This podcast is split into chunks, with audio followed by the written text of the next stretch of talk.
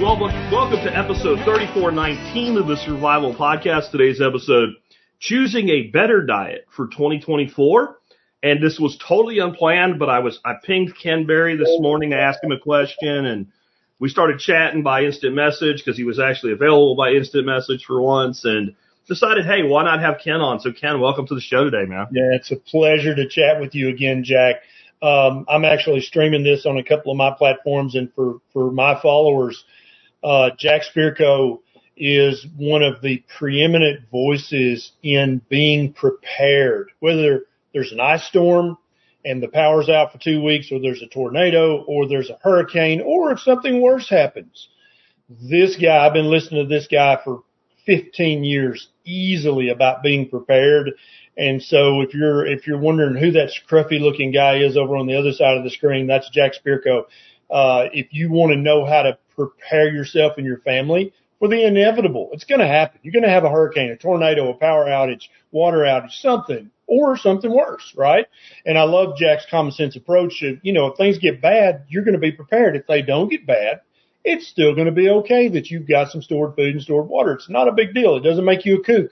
It makes you wise in the old sense of that word. You want to have a little wisdom. You need to be able to take care of your family for a week or two should something bad happen. So I love him as a source of information.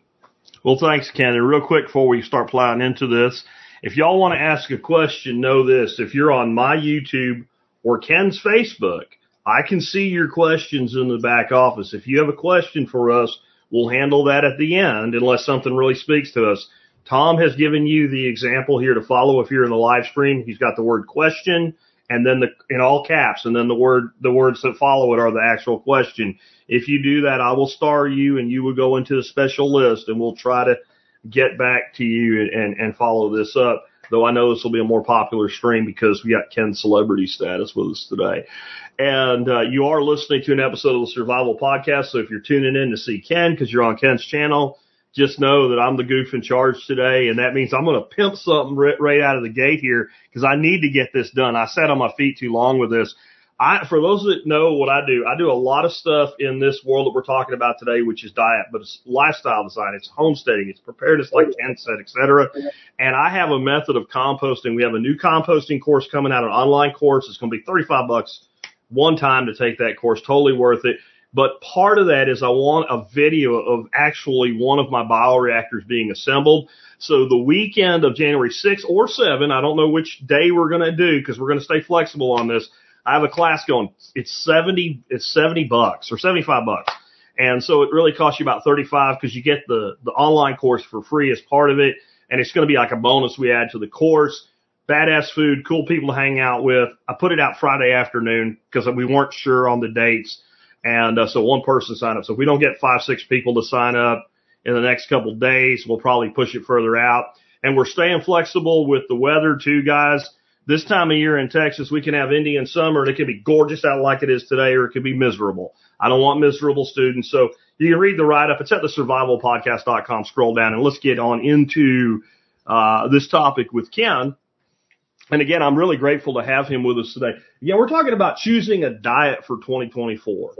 And I have provided Ken with my notes, so he knows at least what we're talking about today.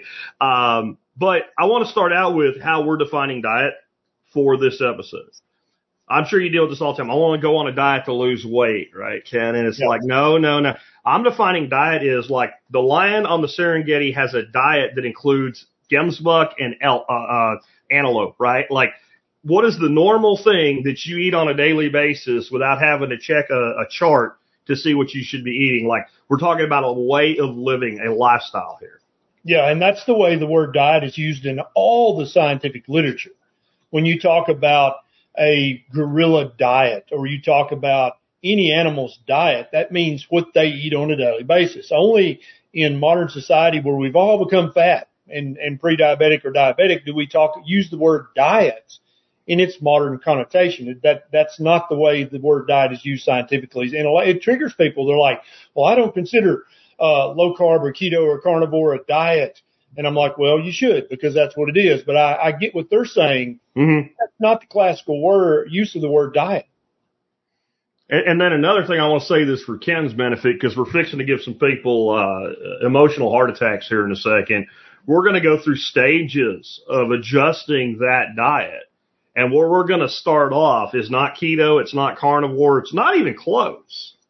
And that doesn't mean that Ken or I are saying this is what you should do. We're both adherents to what Ken calls proper human diet. I'm probably ketovore would be the best way to describe the way that I eat 99% of the time. Ken's probably more toward all the way carnivore. It's made amazing things happen in my life. I was just showing Ken some pictures of me from 10 years ago. And he's like, I'd love to know what your fasting insulin was. I don't even know, but I can tell you that my A1C was up into like 6-ish, 6.2 at the worst I ever had. My last time I had labs done, my A1C was a 5.4. Sweet. So as we go into this, we're not saying, hey, you should quit ketovore or carnivore and go backwards. We're just saying there's a whole lot of people out there with a whole lot of problems, and we're going to be talking about some of those problems here in a second, that I want you on an on-ramp somewhere to doing better, and then you might like what happens, and you might do more. So that's how we're coming at this. And I also want to talk about something real quick here, and that's genetics. I think both of you and I are kind of like the whole eat right for your type is kind of bullshit, and that anybody will do well if they go all the way toward the proper human diet. Yeah, but there is something to genetics. I remember at one of my workshops, you said, if Jack or I look at carbohydrates, we put weight on. Yep. Right? There is something in the genetics of this, and I don't think it's going to eat right for your type. I think it's that you have more tolerance for going the wrong direction depending on your genetics, maybe. Yeah, no, and that's absolutely documented in the literature. So 2/3 to 3/4 of the adult human population on the entire earth is lactose intolerant. And we talk about lactose intolerant as a disease, but it's not. Mm-hmm. It's actually the normal state for human beings. But at least 4, if not 5 different times in human evolution, we have developed something called lactase persistence, mm-hmm. which enables us to tolerate lactose, the sugar in milk. And then we can actually use the milk as a food.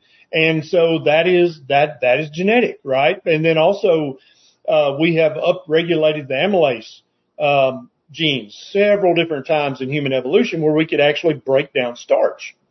And some populations of humans have many more copies of those genes than others. And so some people can break down that starch much more readily than others can. Again, that's genetics, and I would opine that there are many other genetic variables that will ultimately help decide what your proper human diet is. For some people, it doesn't need to include any dairy whatsoever because of their genetics. Some people, it needs to include no starchy foods whatsoever because of your genetics. And there are probably many other things as well that just haven't been discovered yet because back in the 1940s, 50s, and 60s, we stopped doing real nutrition research because we had all these pharmaceuticals that could fix any problem.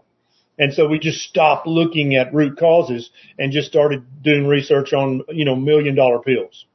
And I'm sure you've noticed this as well. If you look at groups of people who were very close to hunter-gatherers still even a couple hundred years ago, Aboriginals in Australia, the children of slaves that came to the New World out of Africa, et cetera, when they go off and start eating a modern diet, the obesity rates that they experience are far beyond what you or I would. I mean, like some of the amount of weight that they'll carry in their backside, for instance, it just, you almost look at it and go, how is that even a thing? And I think it's the genetics we're hitting on. The closer you are to like that O prototype blood type, you're probably an O, I'm guessing, a positive or negative. The closer you are to the primitive archetype, the less tolerance for this modern diet you have. Oh, absolutely. And again, that's well documented in the literature. People of Polynesian descent, people of African descent, people of Native Americans, any of these kind of older protected DNA repositories. The modern diet, the industrial diet, the town diet, it just wreaks havoc on their metabolic health. And we see this in African Americans in the United States. Their rates of amputation, I think, are 5 or 6 times higher than the rate of amputation in Caucasian or people of European descent. Their rates of kidney failure, their rates of blindness, off the charts, 5, 6, 10 times more than people of European descent. And we see this in Native Americans. Nisha and I, we were just watching a drama. I don't know if it was a series or a movie where we were settling the West. And it was just actually, it was known even back then that if the Native Americans ate the sugar and the flour, that they were going to be dead in just a few years. It was going to destroy their health. They all had diabetes eating the modern town diet. And so it matters much more to people with certain genetic heritage, but I think it matters to all of us because ultimately we're all the same species. But for some people, the death, the destruction, the disease, the disability happens much, much quicker. And I love the concept for today's live. That's why I agreed to do it, is because in the keto community, the carnivore community, the paleo, low carb, we're in this silo, right? Where we're like, well, duh, everybody knows that eating very low carb, that eating lots of red meat in your diet, everybody knows that that's the best. But the truth is, no, 85% of the population has never heard of this, or it sounds ridiculous or dangerous or kooky. Or they've heard of it and they've heard all the warning bells from the establishment. You'll die. You need carbs for your brain. What other stupid shit they throw out. Right. Like you can't assume. And I think there's another thing. There's like an elitism that turns people off. Yep. Like when you're like, it's my way or you're going to die. Yep. Then there's this whole it's a funnel, like to bring people to better health, just like a sales funnel. A 100%. Shitload has to go in for a reasonable amount to come out at the bottom. Yep. And if people fall off to some of the things we're about to talk about, like at least they're not eating seed oils and fructose corn syrup, they're going to be healthier than they are right now. Absolutely. And I think there's a greater awareness of diet, because every day in USA Today or CNN or Fox News, you see this new article, Americans are sicker, they're fatter, they're dying prematurely, blah, blah, blah. It's just on and on. And I think there's a greater awakening happening now, where the average person 5 years ago didn't give a thought to their diet, Jack. Mm-mm. They just ate whatever was in the pantry. They ate whatever was on sale at the supermarket, right? Because it's all food. What does it matter? And I think there's a ton of people going, wait a minute, maybe it is the food, but I don't even know where to start. And if you watch the average keto influencer or carnivore diet influencer, you're like, that's weird. I don't think I'm going to do that. I'm just looking for something that's moderately healthier than what I'm currently eating that kind of makes sense. And so that's why I'm happy to do this with you today, to talk about, okay, so for the last decade, you haven't given any thought to your diet at all. You just ate whatever the hell you ate, and that was just fine. It didn't matter. But now you're like, maybe the food does matter, but I don't even know where to start. That's the people this is for. Absolutely. So as we get into that, let's start off also with something that I think we need to say. We were making fun of the fact that I used to be a fat ass, and I said, hey, you used to be a fat ass too. And weight loss is an indicator of health. Yes. It's not the only indicator. Absolutely not. And I remember you at one of my workshops saying, here's these labs, and I want you to go through like a real quick list of the labs you should ask your doctor for. But the other thing that you said, and it kind of is, even though it was like 2 years ago, part was in my brain and made me do this show today. You said there are some people, they bring their carbs, and you meant total carbs, not net, under 100. And all this stuff just comes in a line, and that's kind of that genetic thing. But can you speak to that and the labs that you should tell your doctor you want run, whether they want to do it or not? Yes. So everybody over the age of 20, if you've been eating the standard Western diet, the modern diet, whatever's at the supermarket, you immediately need to have your hemoglobin A1C checked. That's going to give us a 3-month estimate of what your blood sugar's been running. Most doctors know about that test, and if you ask for it, they'll be like, yeah, I don't think you need it, but we'll check it. That's fine. The second test, which arguably is the most important test anybody who lives in modern society needs to have checked, is a fasting insulin. Very, very, very important. The average doctor in the United States will say, well, you're not type 1 diabetic. I don't know why you would want that, because most people, even people who don't fatten easily like Jack and I do, who don't develop prediabetes easily like Jack and I do, they might have a normal body weight and they might have a normal A1C. But if you check that fasting insulin, all of a sudden it pulls back the curtain of your metabolic health. And although you may be slender, maybe just have a little belly pooch, not much, and your blood sugar is normal and your A1C is normal, all of a sudden you see that you have this hyperinsulinemia. And unless you have a tumor, which only about one person out of 100,000, that's why they have hyperinsulinemia.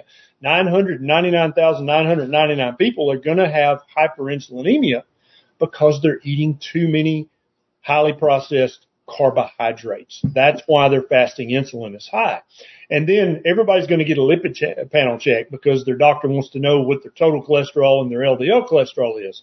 But I want you to focus on your triglycerides and your HDL, which are part of the standard lipid panel. If your triglycerides are very, very high, you're eating too many carbohydrates. If your HDL cholesterol is very, very low, you're eating too many carbohydrates and not enough fatty red meat. And then the final lab test is a CRP, which stands for C-reactive protein. Most docs won't have a problem ordering that if you ask for it.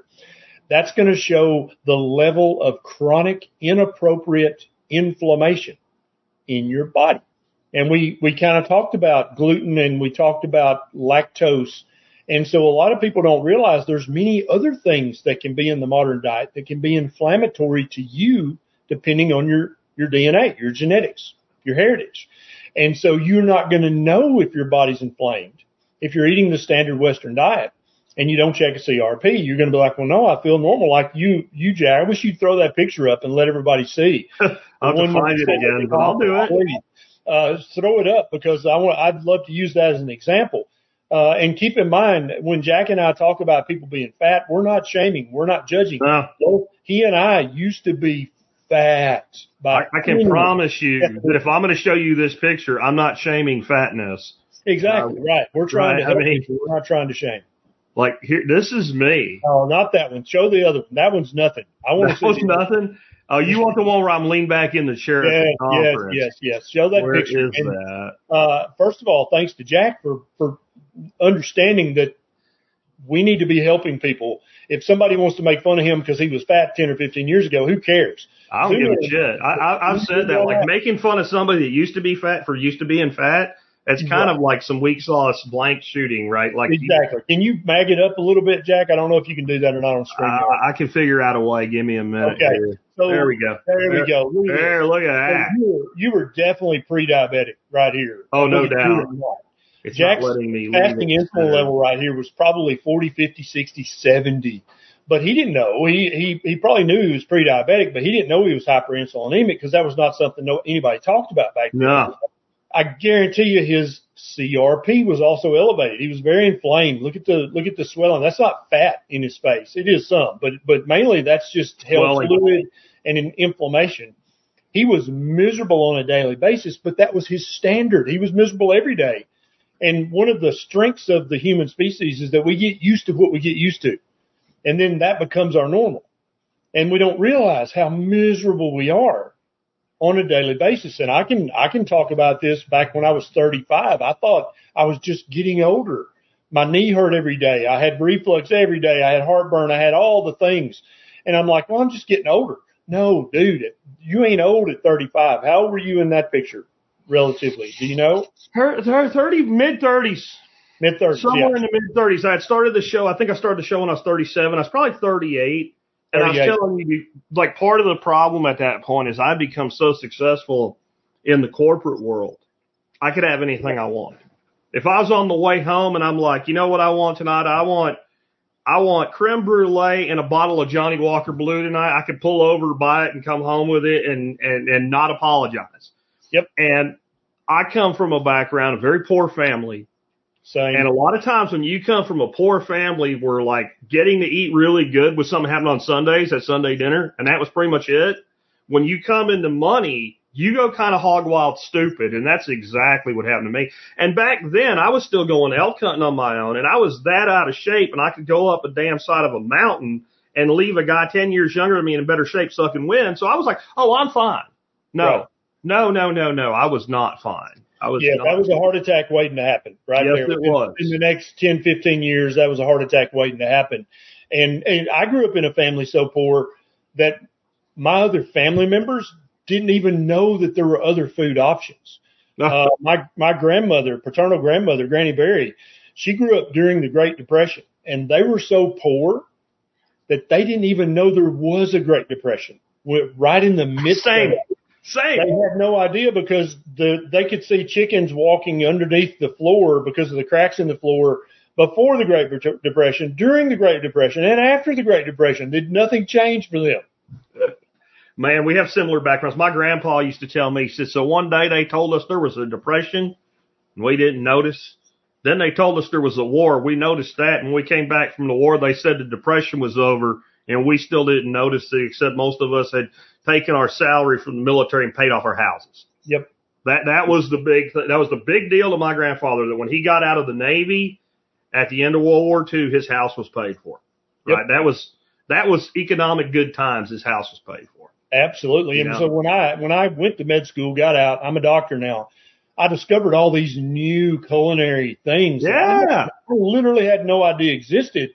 And so I went kind of hog wild like you did. I'm like, oh, I'm going to have this real cheesecake. Right, macaroni and cheese. Well, shit, son, man. Right, exactly. And so people need to understand right off the bat that just because a food is expensive or is looked at as an upper class food, that has no bearing on its healthiness whatsoever. Yeah. Yeah, let's talk about some things that have happened since 1970. And in 71, I know there's people, especially in your audience, maybe you haven't talked about fiat money as much as I have. You might struggle with this. But in 1971, the U.S. left what was left of the gold standard. We got fake money, and fake food came with it. So I always start these projections in 1970, and in 71 is where it really goes crazy. 11.6% of Americans today are diagnosed with type 2 diabetes. It was under 4% in 1970. And they asked, this is estimate, but 90 million plus are estimated to be pre-diabetic in a country with 330 million people. That's a full third of the people, roughly. Yes, and I think that's an underestimate. I think if you checked an A1C on every single adult in the United States, the rate would be much higher than that. I completely agree. Almost 1 million Americans today are in end-stage renal failure, which means they're either getting dialysis, a transplant, or dying. Yep. Right. That is. I couldn't even find the number in 1970. It was so small it was trivial. Yeah. Out of that number on dialysis today, the rate of which those people are from the black population off the charts because they react so much worse to sugar-laden, high-carb, starchy foods. Correct. Now, you'll like this one because you're the one that tuned me into this, and I started digging into it years ago. Dialysis centers. You told me there were more dialysis centers than Subway sandwich shops. I said, Ken's going a little over the top there. Then I drove from my house to downtown Fort Worth, and on one highway saw 3 dialysis clinics. Yep. Here's the monetary side of this, because this is part of the willingness to continue lying to people. The U.S. dialysis centers market is expected to grow at a compounded annual growth rate of 5.29% between now and the year 2030 and be a $40 billion market in 2030. Yep. That's just the little remote dialysis clinics that you're talking about. Now, do you think people might lie for $40 billion, Ken? Oh, absolutely. And I just finished a book. I was going to pull it up and show everybody. It's called something like How to Make a Killing. And Jack and I have actually talked about the dialysis. It's a nasty, dirty market. Where is that? I got it right here. Let me show this. Let me show everybody this. So if anybody wants to dig into just how dirty there's 2 big companies that are basically running. Yeah, here we go. Let me take a picture of this and blow it up so I can. I think I have it. You tell me, is that it? That's it right there. Yeah. Okay. How to make a killing. And so the dialysis company, DaVita, and I can't remember the other company, but they have done so many egregious, dirty, nasty, illegal things over the last decade or two. This book chronicles it. I'm trying to set up an interview with Tom Mueller because Jack and I have been talking about this. That on the DaVita website, you go and look at the recipes they recommend and the dietary recommendations, it's going to make your kidney disease worse. Absolutely it is. It's going to absolutely push you to dialysis quicker than if you listen to Jack or I. And then Jack's question, my question is that ethical? Is that moral? When you're recommending a diet that's going to increase your bottom line because people are going to destroy the remaining kidney function, is that moral? Is that ethical? I don't think so. But I love this book by Mueller. I'm going to try to get him on my channel. Awesome. And I'll tell you, folks, I figured this link between DaVita and the American Diabetes Association out because of Ken. Ken started publishing these recipes that the ADA was recommending, like oatmeal raisin cookies. With added sugar for diabetics for their kidney health. And I'm like, where is this coming from? And I backtracked it and found this company, DaVita, that Ken mentioned. Their only revenue model is building these dialysis clinics. And they're telling diabetics to eat cookies for dessert after they have a burger on a giant bun to control their diabetes and improve their kidney health. And I don't even have to ask the question if it's ethical. It's clearly not. This is drag somebody behind a truck level shit here. Yeah. That's my opinion of it. Yeah, it's egregious. I totally agree. Here's some other stuff. The obesity rate in 1970 was 15% in America. It's 42% today, right? And global seed oil production's about 200 million metric tons globally of growth since 1970. This right here, I'm going to pull this up quick, too, for those on the stream. That's vegetable oil production in the world. Beginning in 1909, that's too big if I blow it all the way up, but right there, 1969 to 1979, you can see where that growth curve begins, and it goes parabolic from there on up. This is, again, why I always go back to 1970. And I just think about this, and this is where we're going to start getting into some of the diets that you can start with. In the 1970s and 80s, when I was a kid, and I would go to the beach when I was growing up in Jacksonville, Florida, I didn't see many fat people. And we were eating bread, and we were eating all this stuff that you and I avoid now, and most people were thin and fit. Yep. But there's a lot of things that people were not eating. They were not eating high fructose corn syrup. They were not eating seed oils, certainly not at the rates that we are today. Right. And that seems to at least be a part of this, which is why I wanted to break it down and kind of start at a lower level. And here's what I figured out, just looking at like all these different things that people try as eating plans. The ones that seem to actually work long term involve whole foods, reduce or totally remove seed oils from the equation, have some form of portion control, and it's not necessarily calories, but like if you do what me and Ken say and eat beef, bacon, butter, and eggs, you're only going to eat so much. Yep. You're going to fill up when you have a fat-based diet. But there's some level of portion control, whether it's intentional or indirect, and they reduce or eliminate artificial flavors, addictive additives, concentrated flavorings, added sugar, like all that stuff is out. There's nothing on there that's like FD&C, color blue, 21.9, nothing like that in the ingredients of anything, of any diet that seems to actually make people healthier. Yeah, I totally agree. And so let's talk about the 1950s. That was way before my time. I think Jack was alive then, but he's a lot older than me. But so in the 1950s, they had cake, they had cookies, they had pie, they had bread.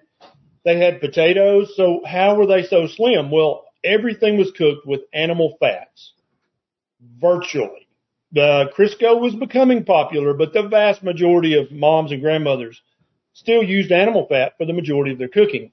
And they practiced a degree of intermittent fasting, but they didn't call it that back then. Basically, you had breakfast at 7 or 8. You had lunch at noon, and you had dinner at 5 or 6. And when Mama cleaned up the kitchen, she better not catch your ass in the kitchen.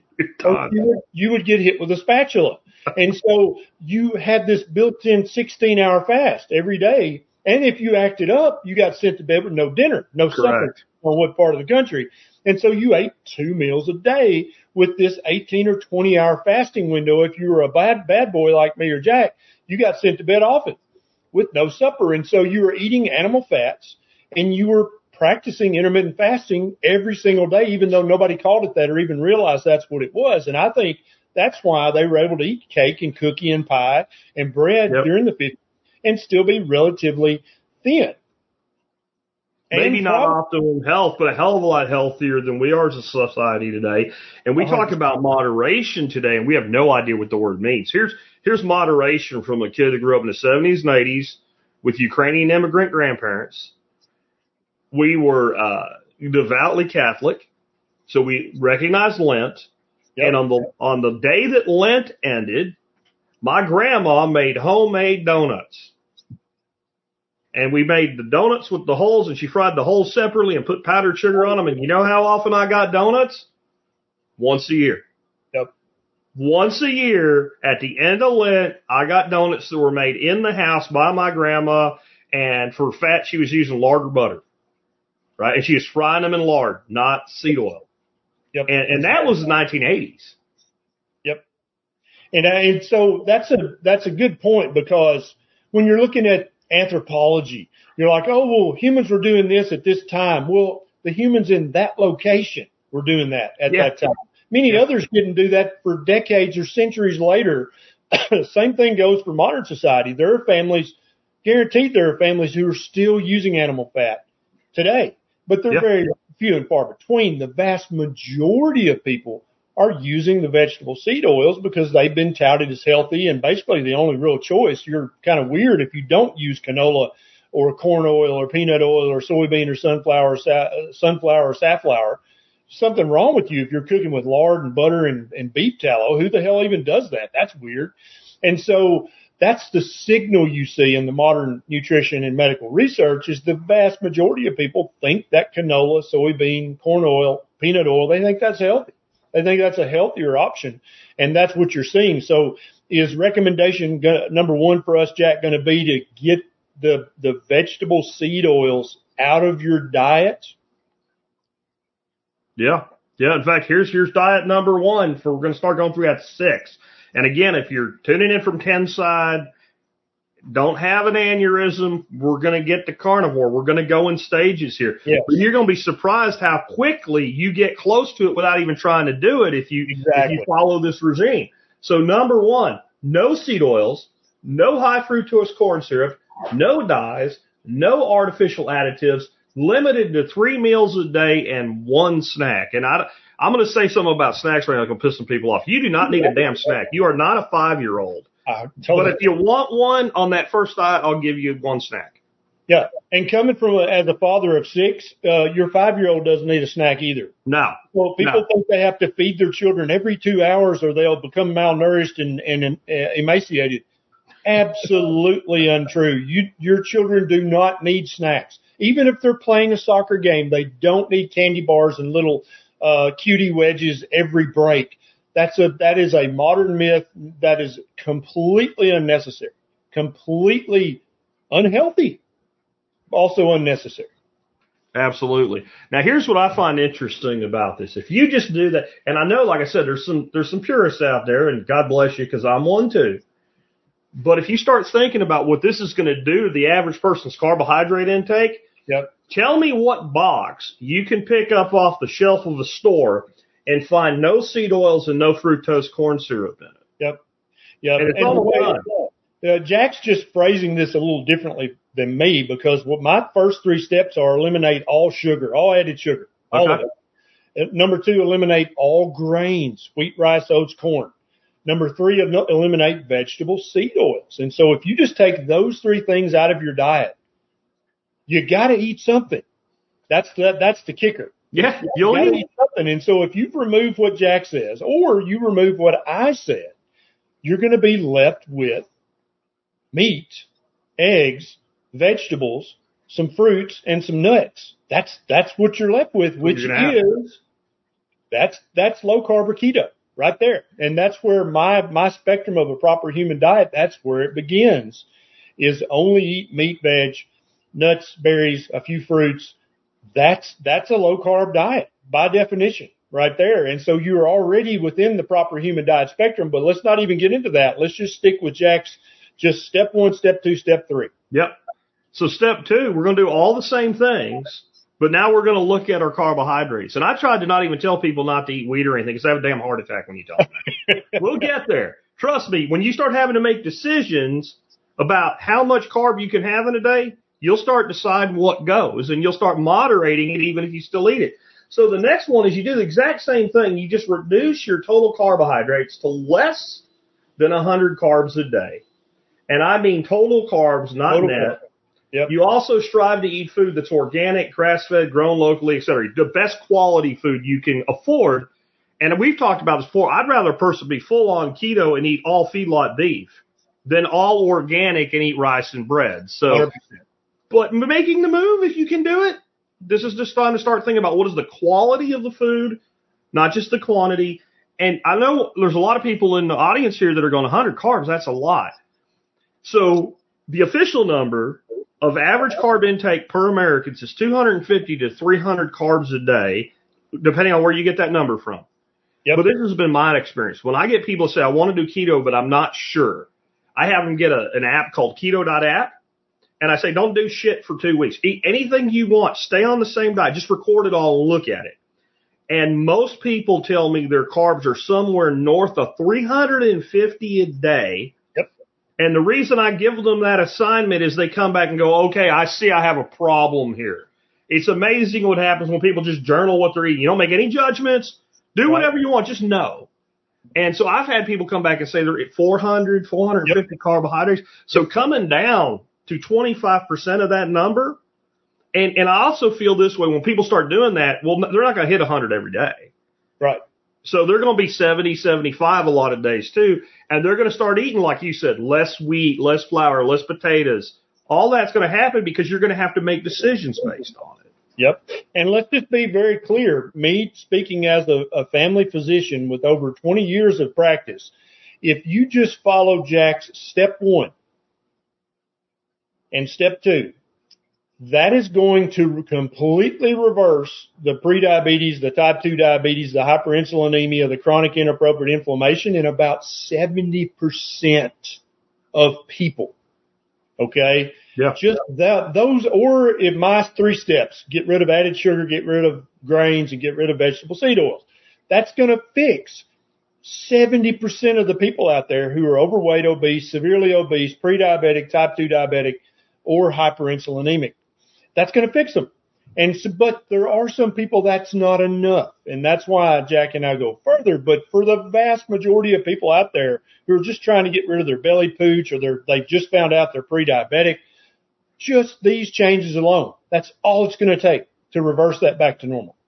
And I also go along with, I really feel that if people will go at least that far, anybody can do it. I tell people go carnivore out of the gate for 60 days to see what happens. Yep. Because if I gave you $1 million to go to jail for 60 days, you'd have your inmate number tomorrow, right? So we can do anything for 60 days. Right. And I want people to experience clearing their body of all these toxins. You'll probably, if you're as bad a shape as I was, get some form of keto flu. You'll have some misery in between. But by the time you're done will be the first time you can remember in your adult life that this didn't hurt and you didn't even know it hurt anymore because you got used to it hurting. Like you said, people adapt. Yep. So what I find is if people will go that far, they'll go further. I don't have to make you. You'll start asking what to do next, or you'll hit like I have a weight loss goal and I'm heading right for it. And then all of a sudden I'll plateau and you say, how do I get off the plateau? And when somebody asks that question, they're giving you permission. So you're not verbal vomiting on them. With Jack and Ken, go full on ketovore, right? Like you're saying, okay, well let's go a little bit further. And as we start going further, my third level is same as everything we've said, but now let's take those carbs down to 50 to 75 carbs a day, and strive to get under 50 every other day, right? And that will a lot of times that'll kickstart something. And I'm back to this is total carbs. I do believe when you get into trying to be keto and under 20, and we'll get to that, you can trust net carbs if we're talking about broccoli and cauliflower, right? If it's in a box and it says net carbs or a bottle, it says, throw that shit away. Yep. And by the way, most of that stuff, since we're not having these additives and these chemicals and stuff like that, you won't be eating carb-balanced tortillas because it's got seed oils and all that other crap in it. So that's why I came at it this way, so that you don't have to worry about that when you get down to keto because it won't be there. But right. A lot of people, you get in that 50 to 75 carb, and we don't look at that in our space as being carb restrictive, but to the American diet, it's extremely carb restrictive. Oh, totally agree. I think probably the average adult American's eating easy 300 total grams of carbs a day. Easy. And so if you drop that to 100, you're going to fix 2/3 to 70% of the people. If you drop that down to 50 or 75, now you're talking 80% of the people who are a little overweight or pre-diabetic or their blood pressure's creeping up. That's going to all go back to normal just from those little tweaks alone. Not everybody needs to go carnivore and stay carnivore. Mm-hmm. Some people do, but the majority of people don't ever have to do carnivore to completely reverse their metabolic disease. Being a little overweight, being pre-diabetic, having their blood pressure's a little high. My kidney function is not perfect. For the vast majority, 80%, 85% of people, just these things Jack said. That's it. That's all you need to get back to perfectly normal labs and to get your weight back close to your ideal body weight, but not for everybody. Some people need to go further. And then if you do want to go further, or you feel the need to go further at this point, or maybe you want to go further and then come back the other way, like I'm going to say something here as we're like halfway through this. It's really important to understand for a lot of you guys, what we're saying may not be enough in the beginning, even if it is long term. You're an addict. Right, you're an addict. YouTube user here said, I think refined carbs are one of the most addictive things on the planet. Carbs, period, are one of the more addictive things on the planet. And as you know, I've done a real big deep dive into ancestral diets and what did people really eat. And I will tell you that even ancient societies that had something in their diet that was high in sugar, like let's say if you go into the jungle, you can find fig trees that are bigger around in my house. And so, but what never existed in nature until agriculture is high fat and high sugar together at the same time. That was a very rare overlap, very short seasonal occurrences. And we used to gain weight in the fat of summer and early fall and lose weight all winter long. And our fat is our vitamin D storage battery. Yep. So we are hardwired. When we find fat and carb together, eat as much as we can, as fast as we can. In nature, that's okay because it ain't going to happen very often. You right. Give somebody access to a Piggly Wiggly store and you put that together. That's what is the most addictive thing. Give yep. somebody a pound of butter and say, eat as much as you want. They'll eat a bite maybe. You give them dry bread. They'll eat a slice.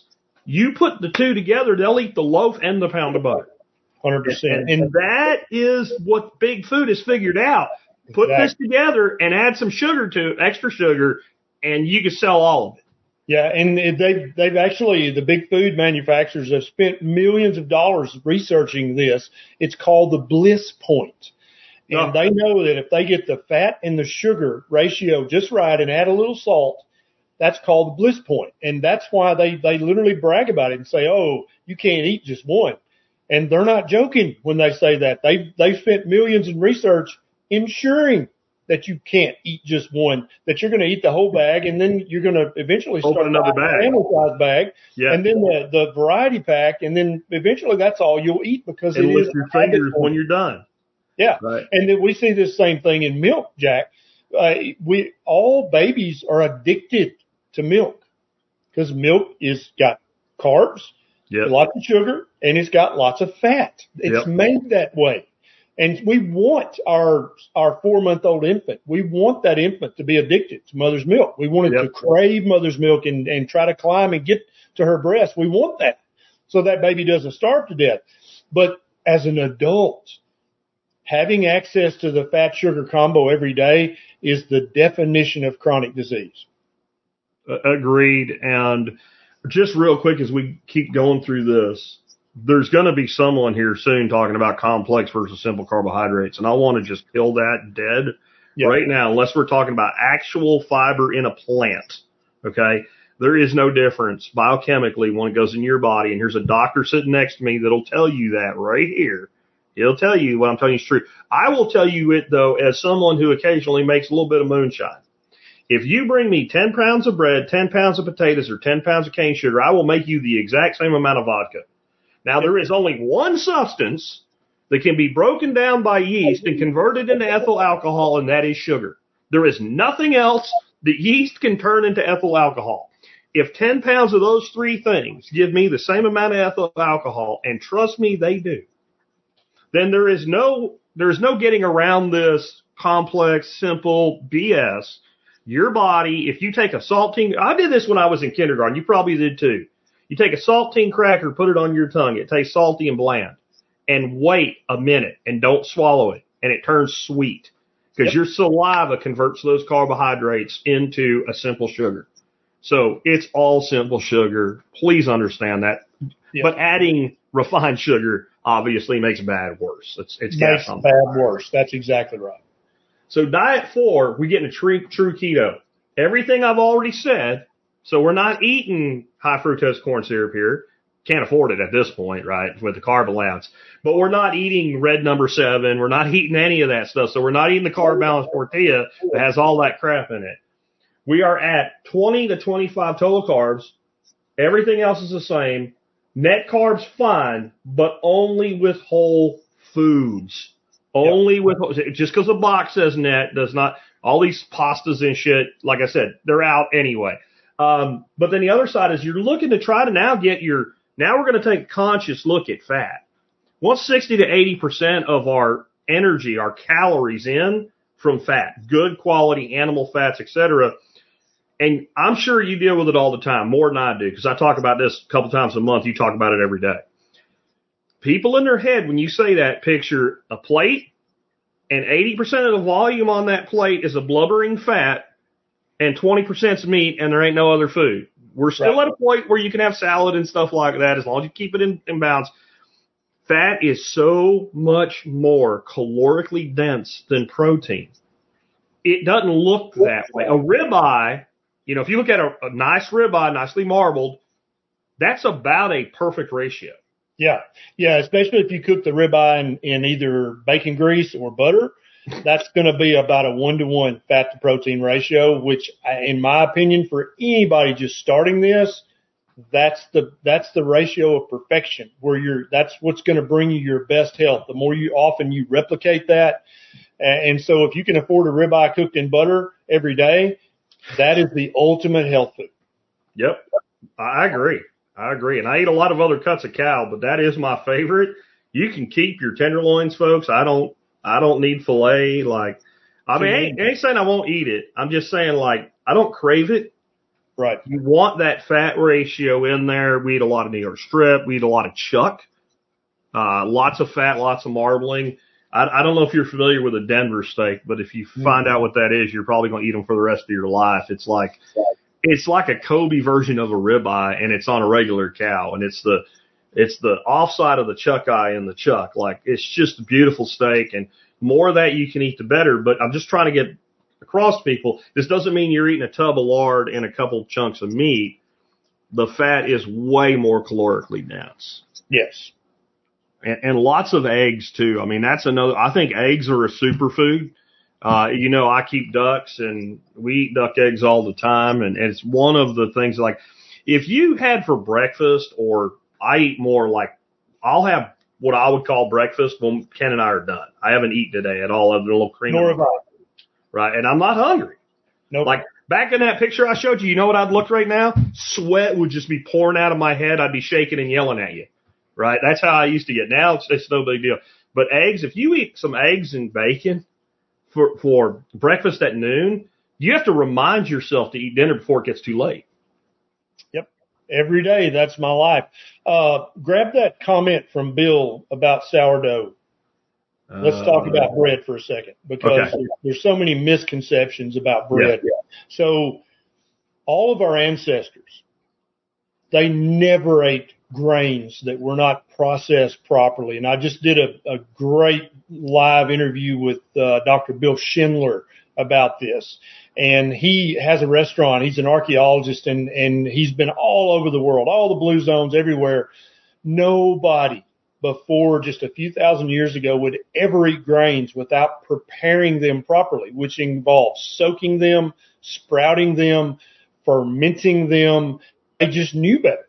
But through the trial and error of thousands of years of eating things and then watching the effects, they had learned you don't eat beans, you don't eat legumes, you don't eat grains without preparing them. Yeah. Processing them. And so all these things were soaked and sprouted and fermented and baked. And so sourdough is a great example. You can buy sourdough at the supermarket. Do you think that's real sourdough? No. The food chemists have tweaked their little chemicals so that it kind of tastes like sourdough bread. And so you can pretend, if you like, that that's real sourdough. But when you make sourdough bread at home properly, first of all, it ain't easy. Second of all, it takes a long damn time. Third of all, then you eat it. Now, do I think somehow the carbohydrates in sourdough bread properly prepared are less? No, they still count. You got to count those carbs. Correct. But the inflammatory nature of the bread is much less bad than just the routine bread you buy at the supermarket. The carbohydrates still count. I'm sorry. But sourdough bread made properly the old-fashioned way is less inflammatory. Correct. And a lot of people, they get confused about that. They're like, no, my wife makes sourdough bread at home, and by God, blah, blah, blah. Yeah, I know. It's not as inflammatory, but it's the carbs still count. I'm sorry. You have reduced one of the problems, but not the other problem, which is how much blood sugar you are creating in your body. Like I said, when you eat a saltine cracker, you ate sugar. When you eat a potato, you ate sugar. You ate a sweet potato because they said it was lower on the glycemic index. Great. Your insulin spike will happen. It'll go just as high. It'll take a little longer to get there. It doesn't matter. You've still jacked up your blood sugar. You've created an insulin response. And every time you do that, you lower your insulin sensitivity. And it takes more insulin to do the same job, and then you end up with a nation full of type 2 diabetics. Yep, so exactly right. Before anybody thinks we're being Gestapo on you now, we done gave you three diets. You can eat all the damn sourdough you want, and as long as you stay in check and you make your own. Some of your people are going to have an aneurysm when you see my item of the day at the end of the show today, because it's a book on how to make bread. Because I did that because I wanted to be seen as sincere in this. Because we're taking a turn now where we're going to get very regimented on the way that we eat. You don't have to do it. We're just going to tell you everything. And we're going to be honest with you even when you don't like the honesty. Right? I mean, that's flat out. Like, and if some of you are thinking, well, what about like one meal a day, two meal a day, all that? We're going to get to that because they can go in any one of these diets. So I broke them out separately. But diet 4 is a true keto, 20 to 25 total net carbs. Foods, again, you want to try to get 60 to 80% of your calories from fats. 5 is a word I believe you invented, Ken. It's ketovore. So it's almost carnivore. Nisha, she is the mother of ketovore. Okay, so Nisha created ketovore as a word. I just define that as almost carnivore. Herbs are okay, small amounts of greens, some berries from time to time. But the primary diet is almost all animal foods. Yes. Most meals are probably carnivore, even though they don't have to be. Exactly. Yeah. And so ketovore is typically under 10 total grams of carbohydrates a day. Okay. And so there's two things we got to understand once you get to this level. There's the total carbohydrate count. And when I first started talking about this in 2017, I thought that was all that mattered.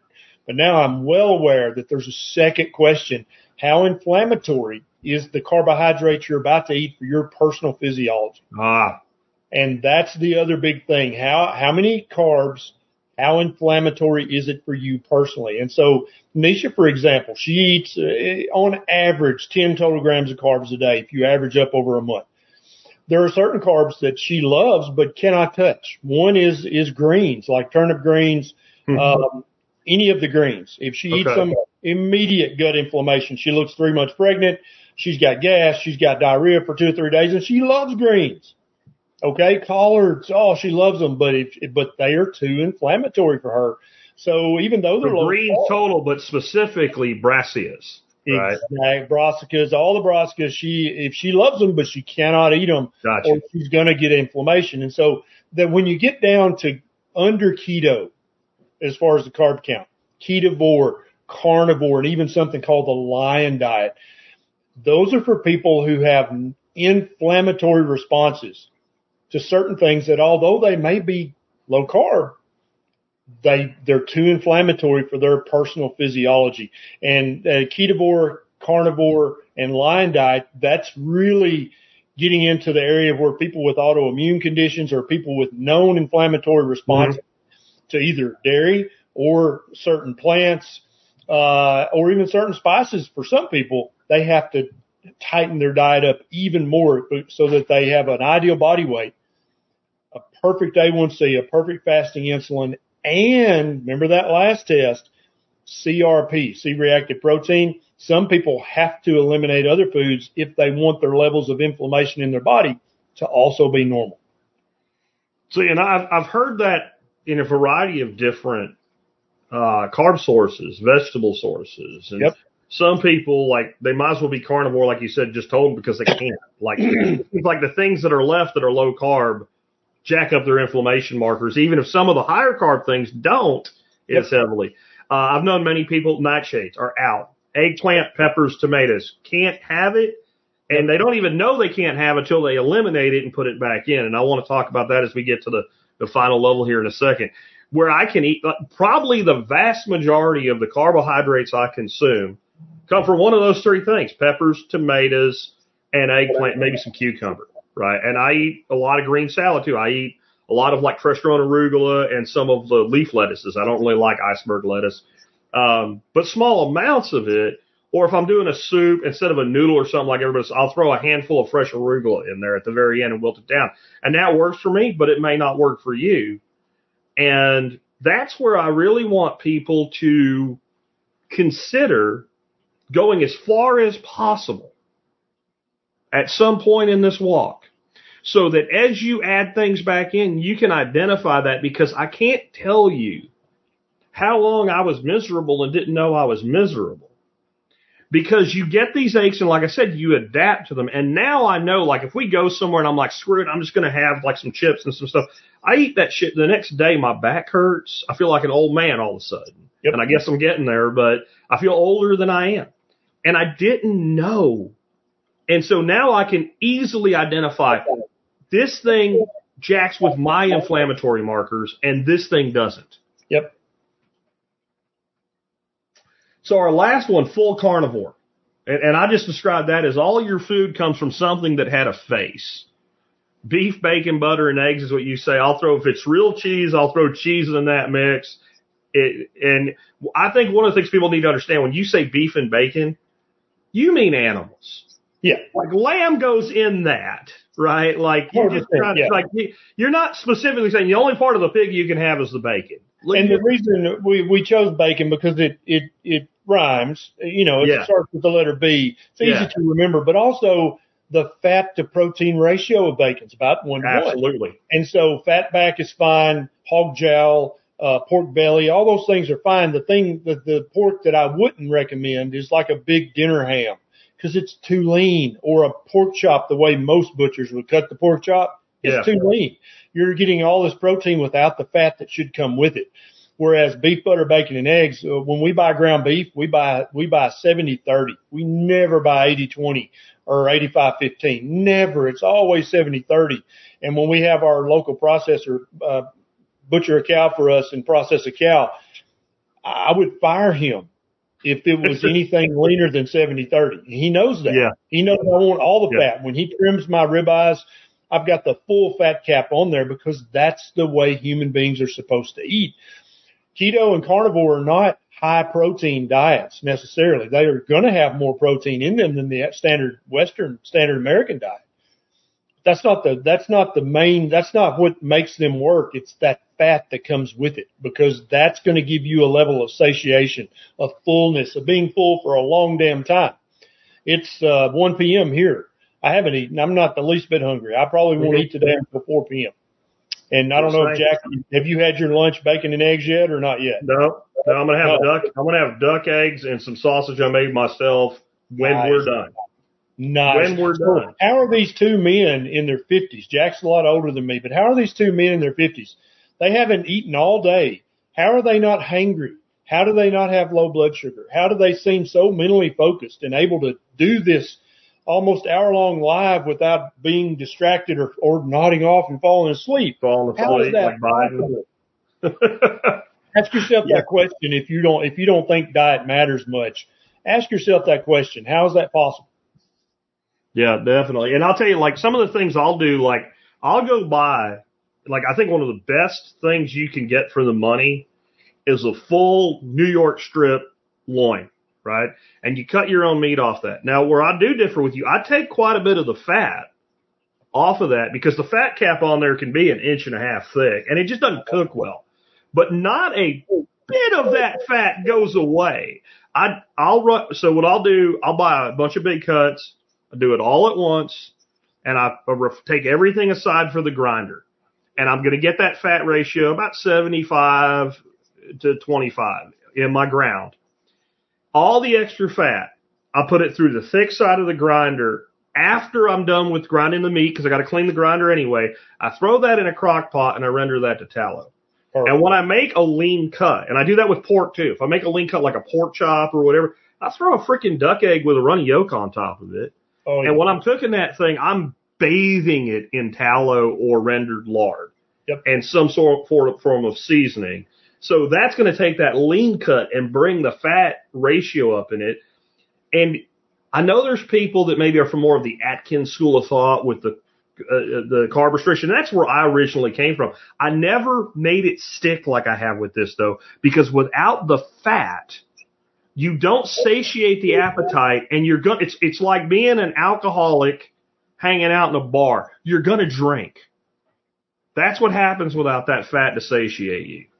You're gonna go back to the carbs at some point. You can't help it. Yep. You just because you're an addict, and I think we need to be honest. Like the average American is an addict, and it's no more your fault than the opiate addict who was told by their doctor in the 90s. Thanks, Purdue Pharma. Yep. It's interesting how Purdue seems evil, no matter which Purdue we're talking about here. Thanks, Purdue Pharma. When your doctor told you if you're actually in pain, you can't get addicted to opiates. Yep. Which is the most asinine pile of bullshit I've ever heard in my life. Yep. Perfect analogy. And just like in the past decades when filtered cigarettes came out and doctors said, oh, you got to stop smoking those unfiltered Camels. They're really bad for you. Smoke these new filtered cigarettes. Yeah. Doctors literally gave that advice to their patients. They're like, see, I smoke filtered. You don't smoke. I've seen the ads from the 50s. More doctors smoke Camels than any other brand or whatever. Yeah. So his point is it's not your fault, but it absolutely is your problem. And your responsibility. It is. And you've got to own it and go, okay, it's not my fault I'm a carb addict. It's not my fault that I thought all these things at the supermarket were healthy. But it's my problem because I'm the one with a 48-inch waist and prediabetes and hypertension and in all kinds of other things that ED, things we don't want to talk about. It's not your fault, but it is your problem, my friend. And you're going to have to take charge of your diet. Either by following my steps or Jack's steps. I don't care which. I literally don't care because either one's going to get you where you need to be, which is a proper human diet. So, I've had a lot of debates with vegans and things like that. And what they'll always say is if you look at the data, the vegans in this country are healthier than the people eating the standard diet. And my response to that is everybody on any regimented diet is better than all the people in line at the state fair because you're actually focusing on what goes in your body. Yes. So I do not advise veganism for anybody, but I won't get in somebody's way that wants to do it. I will say if you want me to design a diet that's vegetarian, but lacto-ovarian vegetarian, I can get very damn close to what we're talking about even here at the end. Yep. But if you take away eggs and you take away butter and you take away cream and things like that, I'm at a loss for what to tell you. Yep, I totally agree. And I love it when somebody goes vegan. I love it because it means they're thinking about the food they're eating. Sure. And when they go vegan, it's just a matter of time before that's going to turn into either keto, ketivore, or very often carnivore. Because so they're not going to stay there. Thinking about their food, that's it. They're now awake, and sooner or later they're going to be eating a proper human diet. Yeah, and I would say veganism is a modern luxury. Like you can't. I've challenged people. No, these monks here. No. Find me an indigenous society that was vegan. There isn't one.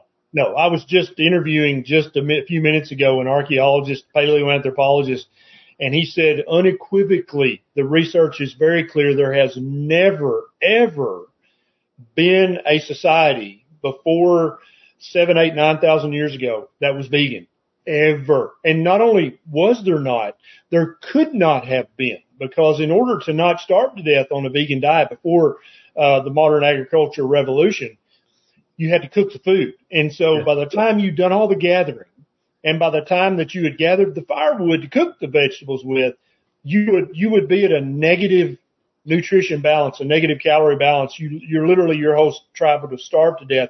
It was literally impossible before modern society and refrigeration and cargo ships. It would be biologically impossible for you and your family to live on a vegan diet. It was just not something that would be, you couldn't do it by the just physics and biology.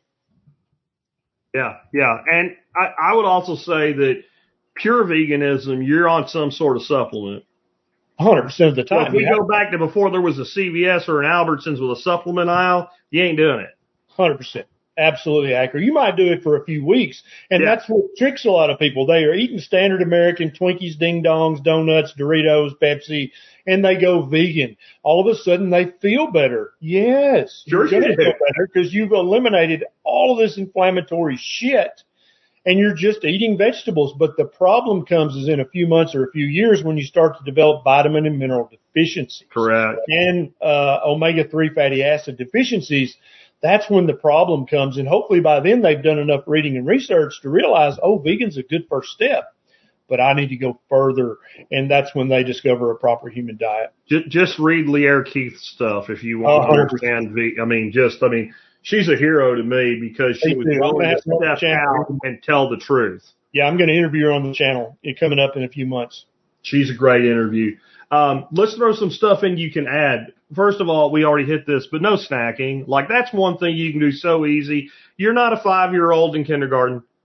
And I know you said kids don't need a snack. I'm trying to make a point to people. I got it. Yeah, no, but you said it was 16-year-olds that drink beer, right? If you're going to have a drink, have a gin and tonic, right? Don't, right. You know. Nobody needs to snack. Now, if you're currently injecting insulin and you're taking 6 diabetic medications, as you lower your daily carbohydrate intake, you may need to snack from time to time until you're off the insulin and off most of the medications. But it's just a human on no medication, nobody needs a snack ever, ever. If you're eating a snack, it's a sign of either boredom or ignorance or immaturity, the end. And I'll also tell you, if you do something like fry up a bunch of bacon, keep it in your refrigerator, when you want a snack, say, well, I can have a piece of bacon. When you think I don't want a piece of bacon, you're not hungry. That's right. If you're actually hungry, you will eat the shit out of that bacon. Every time. And isn't it funny how you get people at a restaurant, they pig out. You want anything else? No, I can't eat nothing. Waiter brings a cake over. Dessert tray. All of a sudden, people have room. That is a carbohydrate addiction thing. That is not hunger. Because you just said, hey, would you like another lobster? Oh, no, I'm freaking too full for that. But you can eat cheesecake? Yep. There's a biochemical and an emotional and a mental thing going on in all of those. And we can't have this discussion unless we keep coming back to that, because people need to understand, if I'm counseling you to get off alcohol at 12-step, I'm going to talk about the mental as much as the physical, because if I don't, you're going to fall out and you're not going to recover and you're not going to kick the addiction. This is an addiction. Like, and Ken said, it's not your fault, but it's your problem. And I'll say it's your responsibility now that you know. TMAD and OMAD, I think both of those can go in any of these diets. For people not familiar with the acronyms, 2 meals a day or 1 meal a day.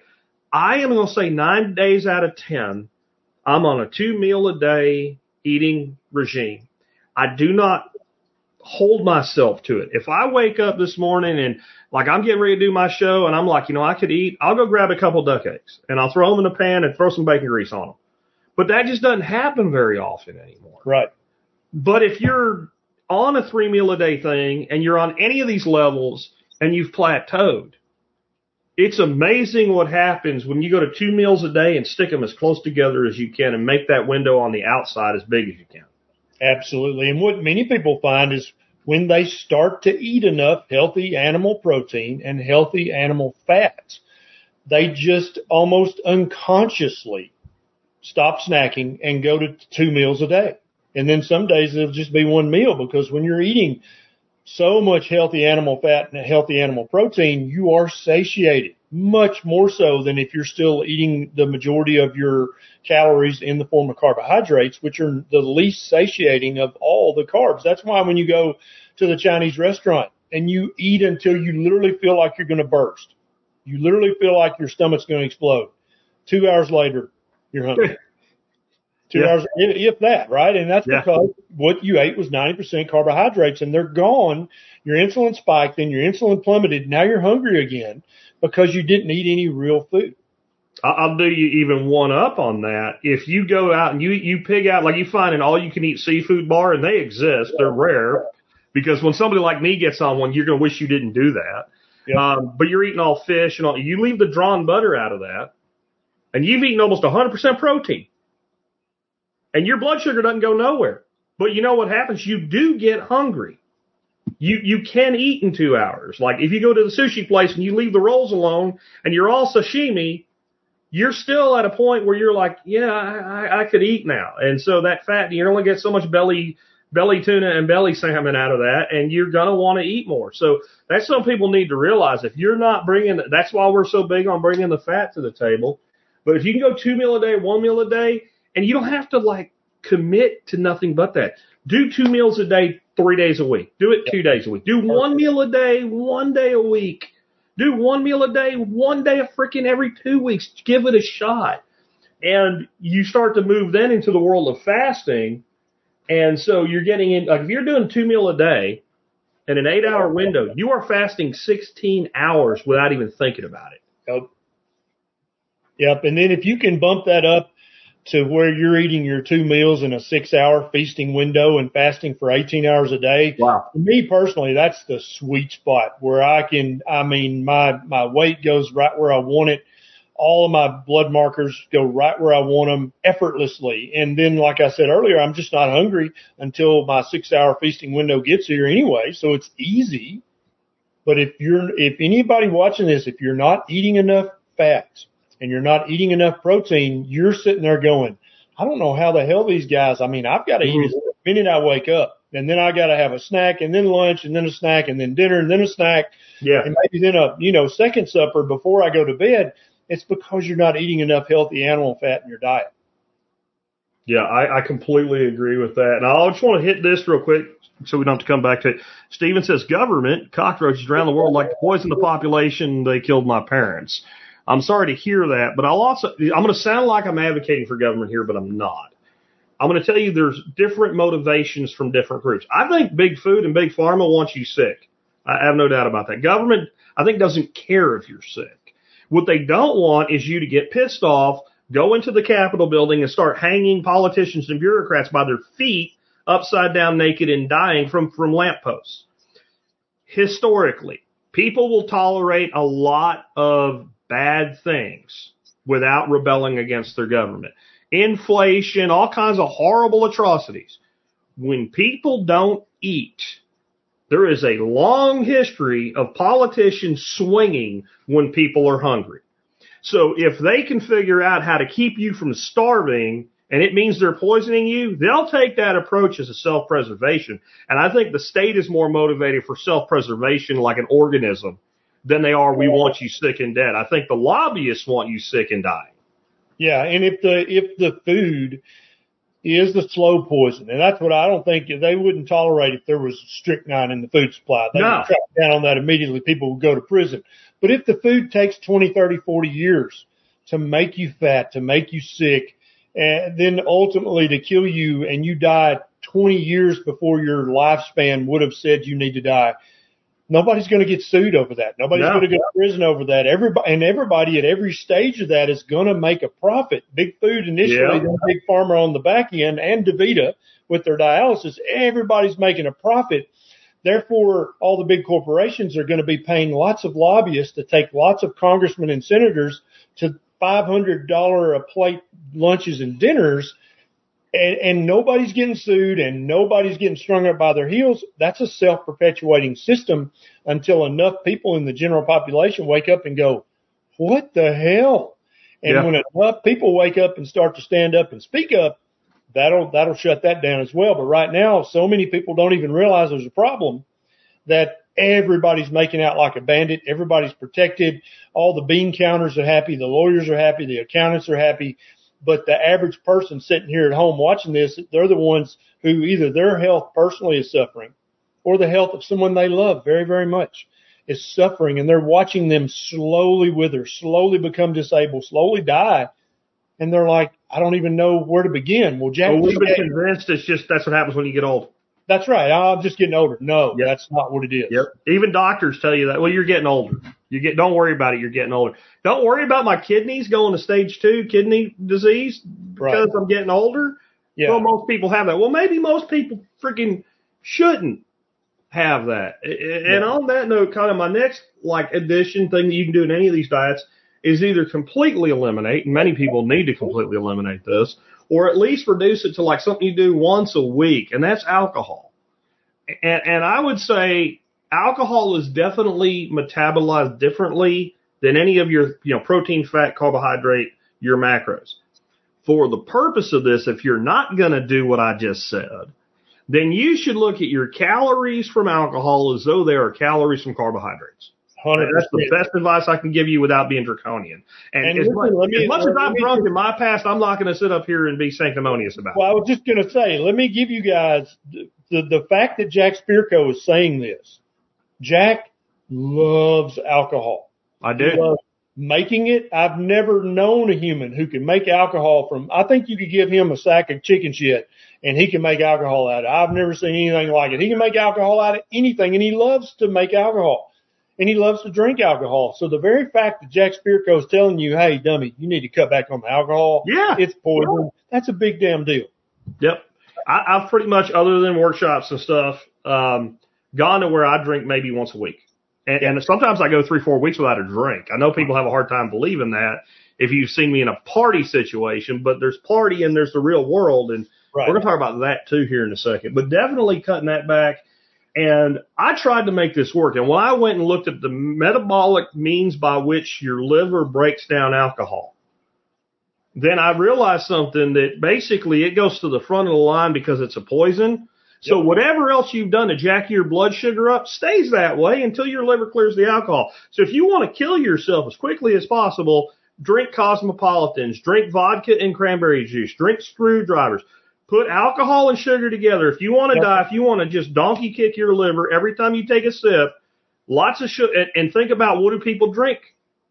They drink all these simple syrup-based things. And you talk about, again, I know I sound like a party pooper here, but it's Jack and Coke. Jack and Coke, man.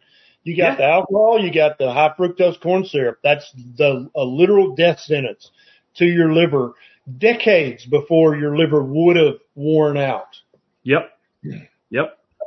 Absolutely. And it's hard for people to understand that because we've been taught otherwise, but it just is.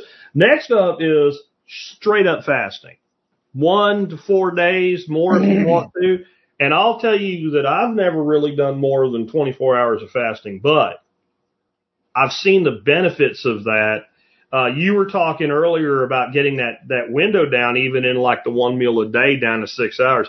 When we start fasting, whether it's intermittent or straight up fasting, we get into something called autophagy. You want to explain to people what that is, because it might be the thing that you should learn in 7th grade biology that they'll never teach you.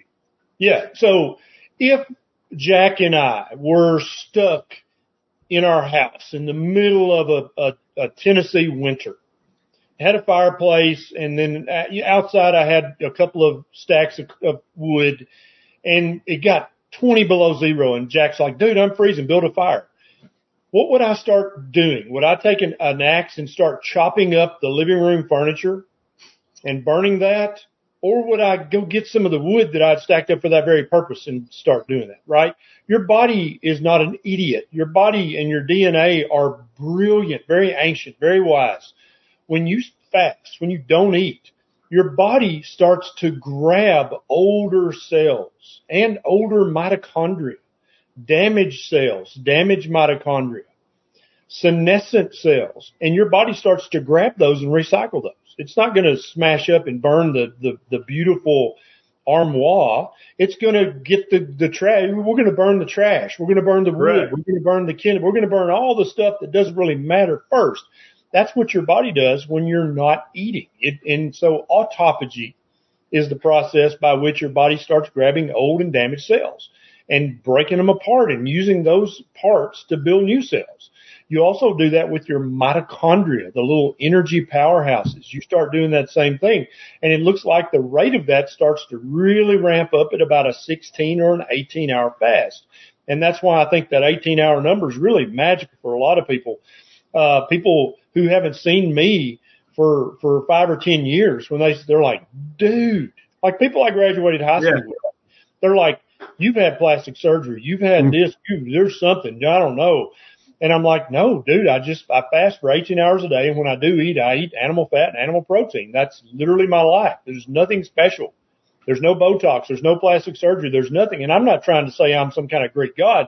I'm trying to say when you put me up against my 20 other guys who graduated high school with me, I stand out. And it's not because I'm special. It's because of what I eat and also when I eat.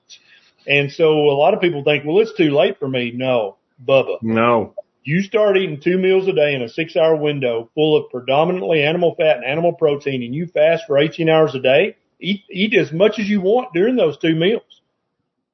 I don't think you have to portion control at all if you're carnivore. Eat until you cannot eat another bite, 2 meals a day in a 6-hour window, and then fast for 18 hours a day. Take a picture now and then start taking a monthly picture in your tighty-whities. And don't post them, please. We don't want to see that, but you save them on your phone. And then you look from month to month to month. It will literally look like you're aging in reverse. Yes. Because of the autophagy and the mitophagy. You're not aging in reverse. You're just going back to what somebody your age should look like and would look like if they've been eating a proper human diet all along. Agreed. And I think that like the closer you push that 2-meal-a-day window, the closer you are to 1 meal a day. Yep. Right. I can eat for 2 to 3 hours if I really, really wanted to, and I spaced it out, depends on how much I eat per helping. I think one of the things that's always made my life a little harder, too, and why I've had to get regimented with this is I was in the Army. You learn to eat fast. Yeah. Like, I always be, you cooked. You should sit and eat first. No, because if I sit down to eat while y'all are still screwing around getting your shit, I'll be done before your ass hits the chair. I always go last for that reason when we have people over to eat, because I'm going to eat quick. And that's something, if you have that for whatever reason you have it, because you grew up with brothers that would steal your food, you're in the military, whatever, like, and that's bad for drinking too, man, because they put booze in your hand at 17 in the Army. And they also teach you how to down a quart canteen of water while you're running in 3 seconds. So that's all bad. And keep that in mind if you have that in common. Exercise. I think everybody should do this in some way. There needs to be some exercise, and lifting weights is a huge thing as far as, especially, I think men and women both, we need the muscle mass. I like hitting a heavy bag. I think that really works all the muscle, but something that causes physical endurance. And then I think it shouldn't be just one or the other though, whether it's running, walking, hiking, something that causes cardiovascular conditioning. Because this is how our ancestors were. Yeah, they laid around the fire all the time and shit, but then they had to go do stuff. Well, they didn't get there in a car or a moving walkway or an escalator. They had to physically move their damn body. Absolutely. Exercise is vital. Exercise is good for you in hundreds of ways. But a lot of people in the keto community, they heard me say a few years back, exercise is a terrible way to lose weight. And that's absolutely true. The research is very clear about that. Thinking you're going to join the gym to lose weight, you are wasting your money. Now, I didn't say I don't want you to join the gym. I just said I want you to exercise, but that's not a way to lose weight. That's never going to work. When you start out working out, exercising heavily, you stimulate your appetite. You're actually hungrier more often and you eat more. So forget about that. Exercise is not going to help you lose weight. Although every gym in America, as January 1's coming up, they're going to be advertising and trying to hit that pain point. Oh, you want to lose weight? Join the gym. That's bullshit. That's not how you lose weight. You lose weight by cutting the carbohydrates drastically and cutting down your eating window to a sustainable, whether it's 6 hours, 8 hours, even 10 hours. I don't care. You can do a 10-hour eating window and with a 14-hour fast. Perfect. Yep. Great place to start. Yep. But exercise is not going to help you lose weight. But Jack's exactly right. If you want to be healthy and vigorous and a little bit dangerous, you need to be doing some kind of weight resistance exercise and some kind of endurance exercise. And for many people who have been sedentary for decades and the couch has been the only thing in their house they pay attention to, it's going to take a minute for you to get back into that. And Jack and I don't want you to overdo it too much too quick. But you need to get your ass up and start doing some kind of movements. That is going to make you healthier. But it's not going to help. I think it's as much mental health as physical health. And here's what this makes me think of. This fall I was at, or spring, whatever it was, I don't know, I was at John Willis's place, and there was a guy asking about trying to get out of his head and being depressed and all. And he actually had a pretty good life, but yet he was dealing with depression. And John said, when you, on your 7th rep of something you can only do 10 of, whatever you're depressed about, you won't be thinking about that. 100%. And I think there's something to that. I mean, when I'm working a heavy bag and I set the timer wrong and I'm supposed to be doing a 2-minute round and it ends up being a 4-minute round, by the time I'm done with that one, I think I'm going to die. I'm not worried about any of my problems. Nope. And I think having that mental reset is huge. And so other things play into that. We'll talk about next, but I think that we need that. We're supposed to play as humans. Yes. And good exercise is just a form of play. Absolutely. Yeah. So on that, my last one in this of these add-ons is meditation. And what I have in my notes is you do not have to contemplate your navel to be meditating.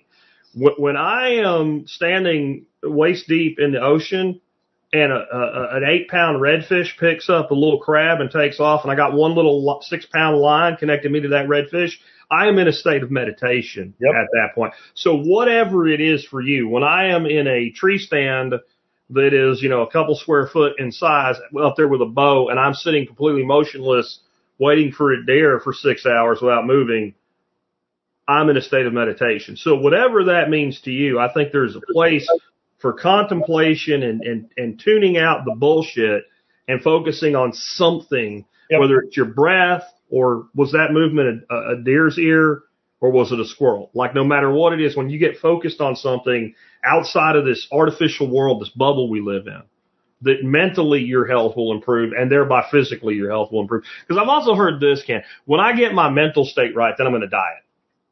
Right. That's backwards. No, that's like saying, when I don't get drunk anymore, I'm going to go and join Alcoholics Anonymous. Like, you got to fix the underlying issue. And for many of us, it is mental. Yep. And let me say this, and let me be very clear about this, and I think Jack will agree. Jack actually structured this entire thing, starting with the most important first. And so did I. Yep. And I always have to say this now, because I kept seeing these people that love to get a major in the minors. They love to just get into the minutia. And they're like, oh, meditation, yes, okay. And ignore all the other shit we've been talking about for an hour and a half and think that, okay, their take-home message today would have been, okay, exercise and meditation, got it. No,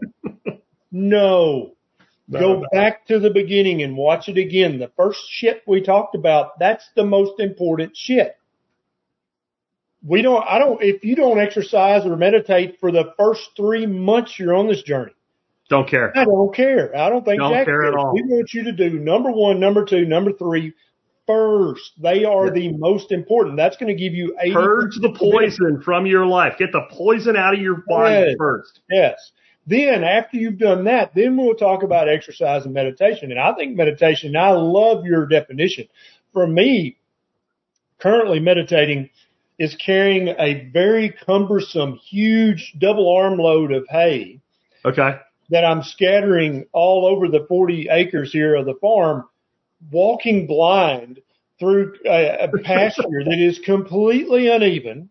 You never know if there's going to be a hole or a divot or a tree root or a stump, and literally having to focus all of my energy and my mental focus on not busting my ass until I get where I'm going. That's meditation. I totally agree with that. Yeah. I almost meditated myself into needing a new iPhone yesterday. I was flame weeding, and it bailed out of my pocket, and I almost burned it to oblivion because I was in that transcendental state of I'm doing this thing and nothing else matters, and I don't want to set my raised beds on fire. Yep. So, for me, it's farm work. That's my meditation. Yeah. For some people, it's building miniatures. For some people, it's activities in the bedroom. I don't think it matters as long as you're just focused on one thing and your full focus is on that. That's meditation. And that laying on the couch watching TV. No, I'm sorry, Bubba. That's not meditation. No, that's not meditation. That's tuning out versus tuning in. We're talking about tuning in to something higher than yourself and or to your highest self might be another way to look at, or to your higher self if you're not quite ready for highest self. I also want to say a little bit about some flexibility here.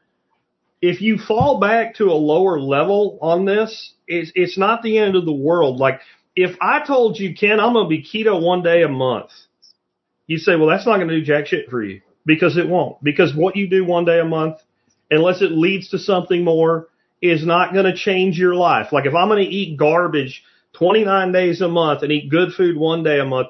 So if I occasionally eat something off my regiment one day a month, my life's not going to go into a total train wreck. Be better if I didn't. But I think what's worse than doing it is then beating yourself up about it and having some kind of hard feelings about it, instead of just going, tomorrow I'm going to go back to doing what I know to do. Yeah. And so if you think about the modern supermarket diet, if you think of the majority of that stuff as slow poison, that helps you understand. Just like we talked about alcohol. Alcohol is poison, period. You cannot argue around that. I don't care if you say, oh, no, I make this pure grain whiskey in my own barn. I don't care. Oh, this is red wine. They said it. No, shut up. No. Alcohol is poison, the end. Okay? The dose makes the poison. The same goes for the supermarket foods. Yeah. And so to the degree with which you minimize all the things in Jack's number one thing he talked about, or my number one, two, and three, you're eliminating slow poisons from your diet. So if you said, well, if I just started doing keto one meal a day, would that help me? I would say, yeah, you're going to be ingesting less slow poison. That's going to help a little with your inflammation and with your blood sugar and with your insulin levels. Yes. If you have the intentions of slowly increasing that, then I'm 100% for that. If you say, look, I'm going to do keto 6 days out of the week, but on Saturday, I'm going to eat whatever I want, I would say 100% do that. Yeah. That's a great place to start. Yeah. Because then, like Jack said earlier, you're going to have this elimination type diet happening. And then when you do have your fun on Saturday, Sunday, you feel like dog shit on Sunday, you're going to think about it. Just like when you used to be a knuckleheaded teenager or 20-something and you partied on Saturday night, then had to drag your ass to church on Sunday. After so many years of that, you're like, that's dumb. I should stop doing that. Yeah. You wake up every morning going, I'm never doing that again. One day you actually mean it. That's right. Exactly. Yeah. So the degree to which you eliminate the highly processed, high-carb, inflammatory crap. Yeah. And start eating a proper human diet full of healthy animal fat and protein, your health is going to improve to that degree. And so some people are teetotalers, Jack. They just got to say, okay, Monday I'm going carnivore. That's it. Yep. Some people, that's their style. That's how they have to do it. Other people are moderators. Yep. And they're like, God, I can't do that. I'm going to slowly start to convert. Yes, 100%. Yes. Do that if that's your style. And that's the whole purpose of this today, because I know when I talk about keto, carnivore, et cetera, I get 75% of my audience that won't even take step one. And I don't want that. And if you only come halfway, you only come halfway. I don't run your life. I don't get to tell you anything. about how to live. I'll just tell you how I live and give you advice, and then you choose what you do and how you design your life. Absolutely. But I think that as you do, if you do start to say, well, I went all the way to straight up keto, 20 carbs a day or less, and I'm going to kind of go back into more like a 50 carb thing and keep all my diet clean off. At that point, you should keep an eye on your weight. Yep. And you should keep an eye on your markers. But above all, you should keep an eye on how you feel, so you don't become accustomed to these aches and pains again. Because, again, if you do something long enough, you adapt to it and you just think that's the way it is and my body's supposed to feel like this, and it's not. So if you start having some aches, pains, and some things like that, like you didn't fall off a tree, right, and hit the ground, and that's why your face hurts. Your back starts hurting, and you didn't really do anything different than normal. Look at what you've been doing as far as food you've been eating, and maybe your carbs are where they need to be for whatever it is for you, but you've started eating something or consuming something that you have that inflammatory response like you were talking about, Nisha, like basically greens can't have it. Like pay attention to that and listen to your body. Yep, absolutely. Next, I would say also have your labs done, especially if you're going to start doing this, and confer with a doctor that's not an idiot. And that might be a little harder than it sounds because doctors are smart, because you don't get through medical school if you're stupid, but you can get through medical school and be educated into idiocy. And, and most doctors are. That's why you have a book called Lies My Doctor Told Me, because they believe their own bullshit.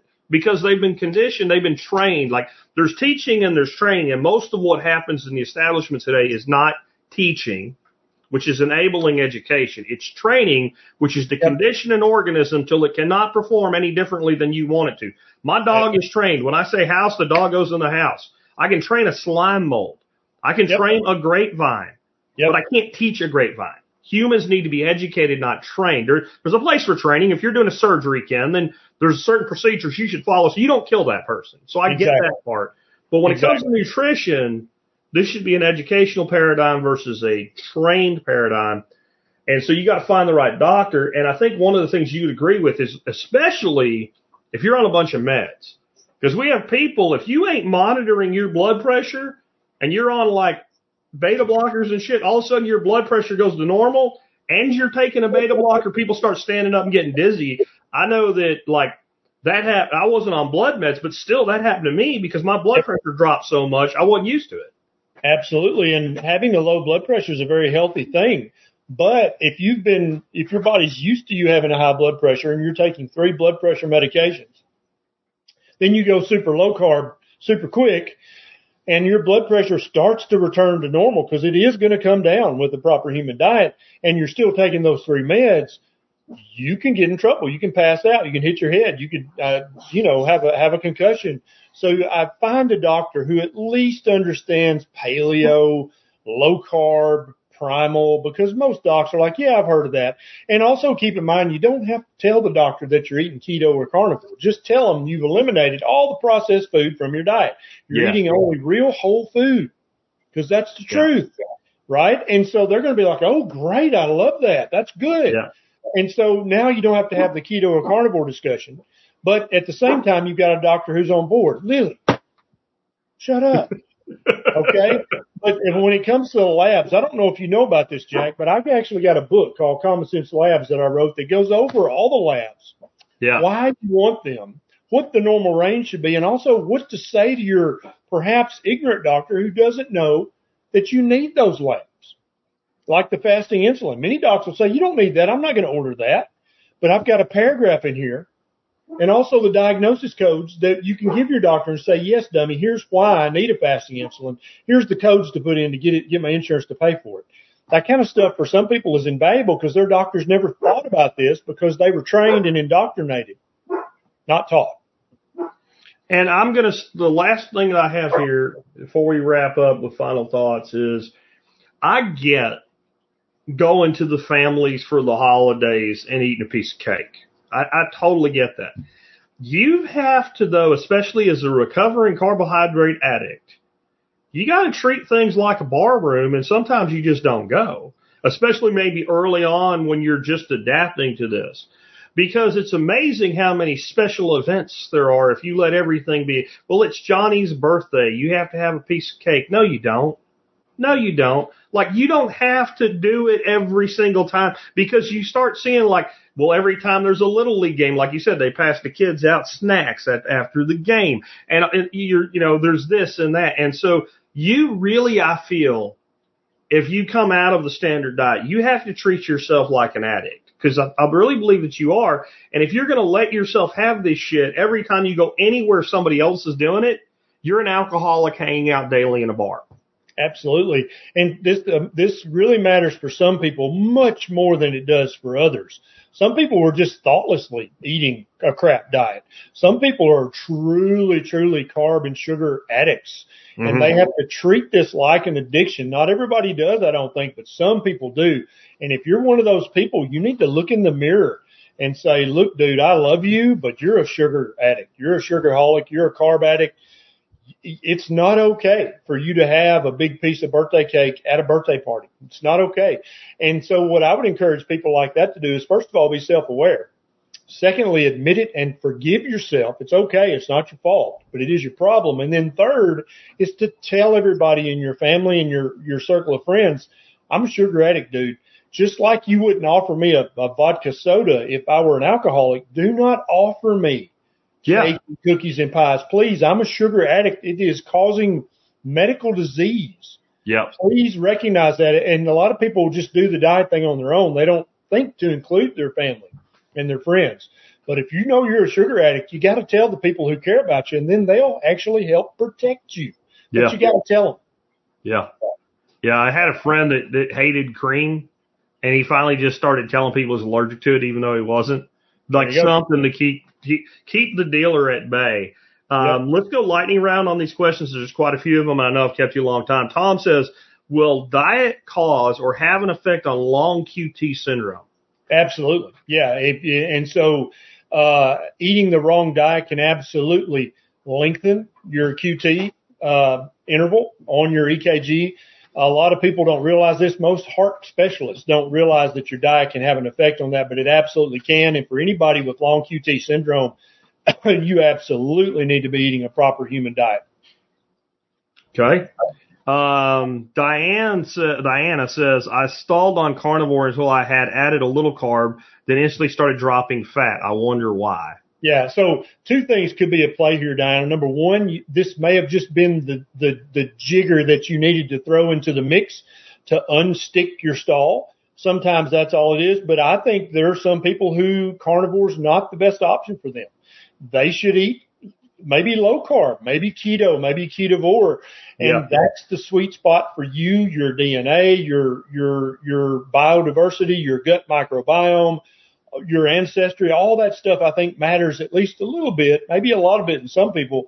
But I think some people, the perfect spot on the proper human diet spectrum is keto with 50 total grams of carbs a day. Other people, it's not. And so regardless of why, I'm just glad that you're doing these N=1 experiments with yourself and you figured this out. Now, does that mean you need to stay with the carbs added forever? Maybe, maybe not. We don't know, but you're going to pay attention to how you feel, your body's feedback, and you'll be able to tweak this into the future.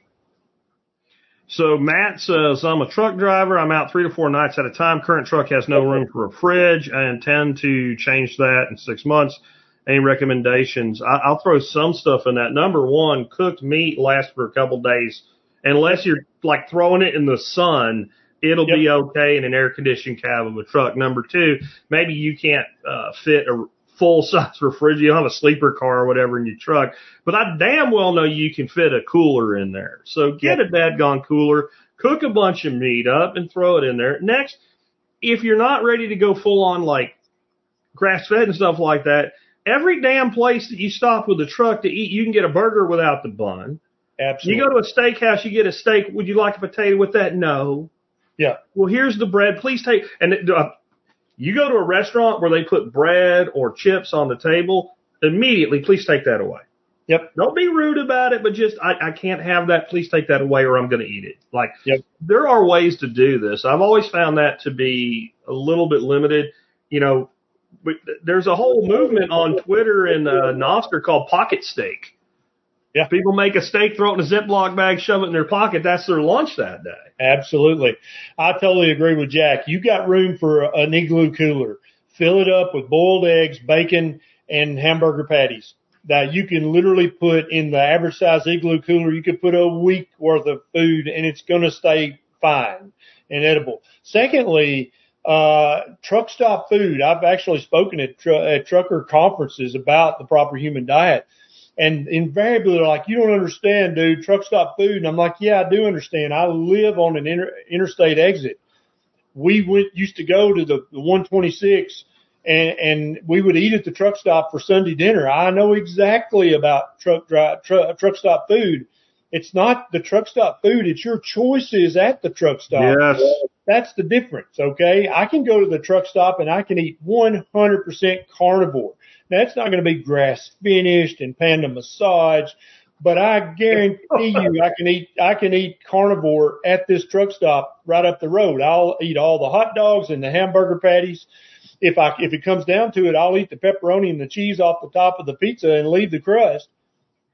I can eat carnivore or keto at a truck stop. It's all about the choices you make and having enough wisdom to know that those choices actually matter. I've had a ton of truck drivers and other over-the-road guys who have lost a ton of weight and reverse type 2 diabetes by living on bologna and hot dogs and hamburger patties and Spam. Literally, that's what they live on. They haven't developed any vitamin or mineral deficiencies. They lost so much weight they had to buy new clothes, and they were able to stop multiple medications for type 2 diabetes and high blood pressure because they didn't need them anymore. Eating bologna, cheap hot dogs, cheap ground beef, and Spam out of the can.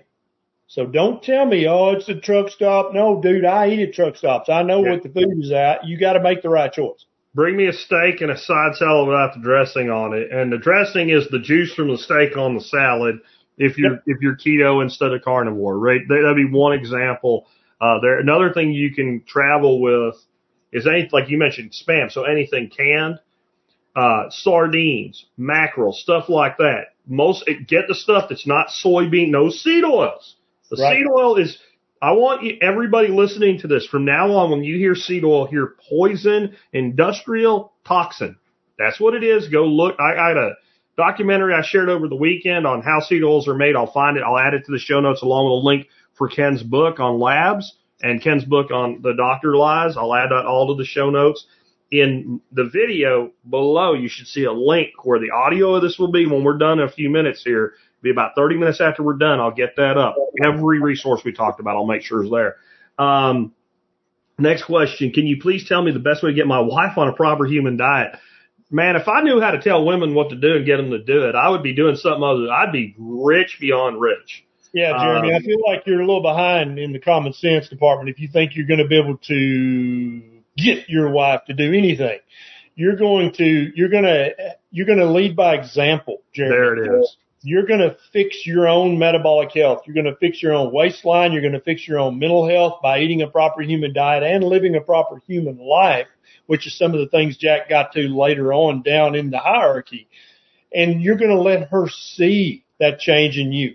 You're going to let her see the twinkle in your eye and how flat your belly is and how things are working like they haven't worked in a few years.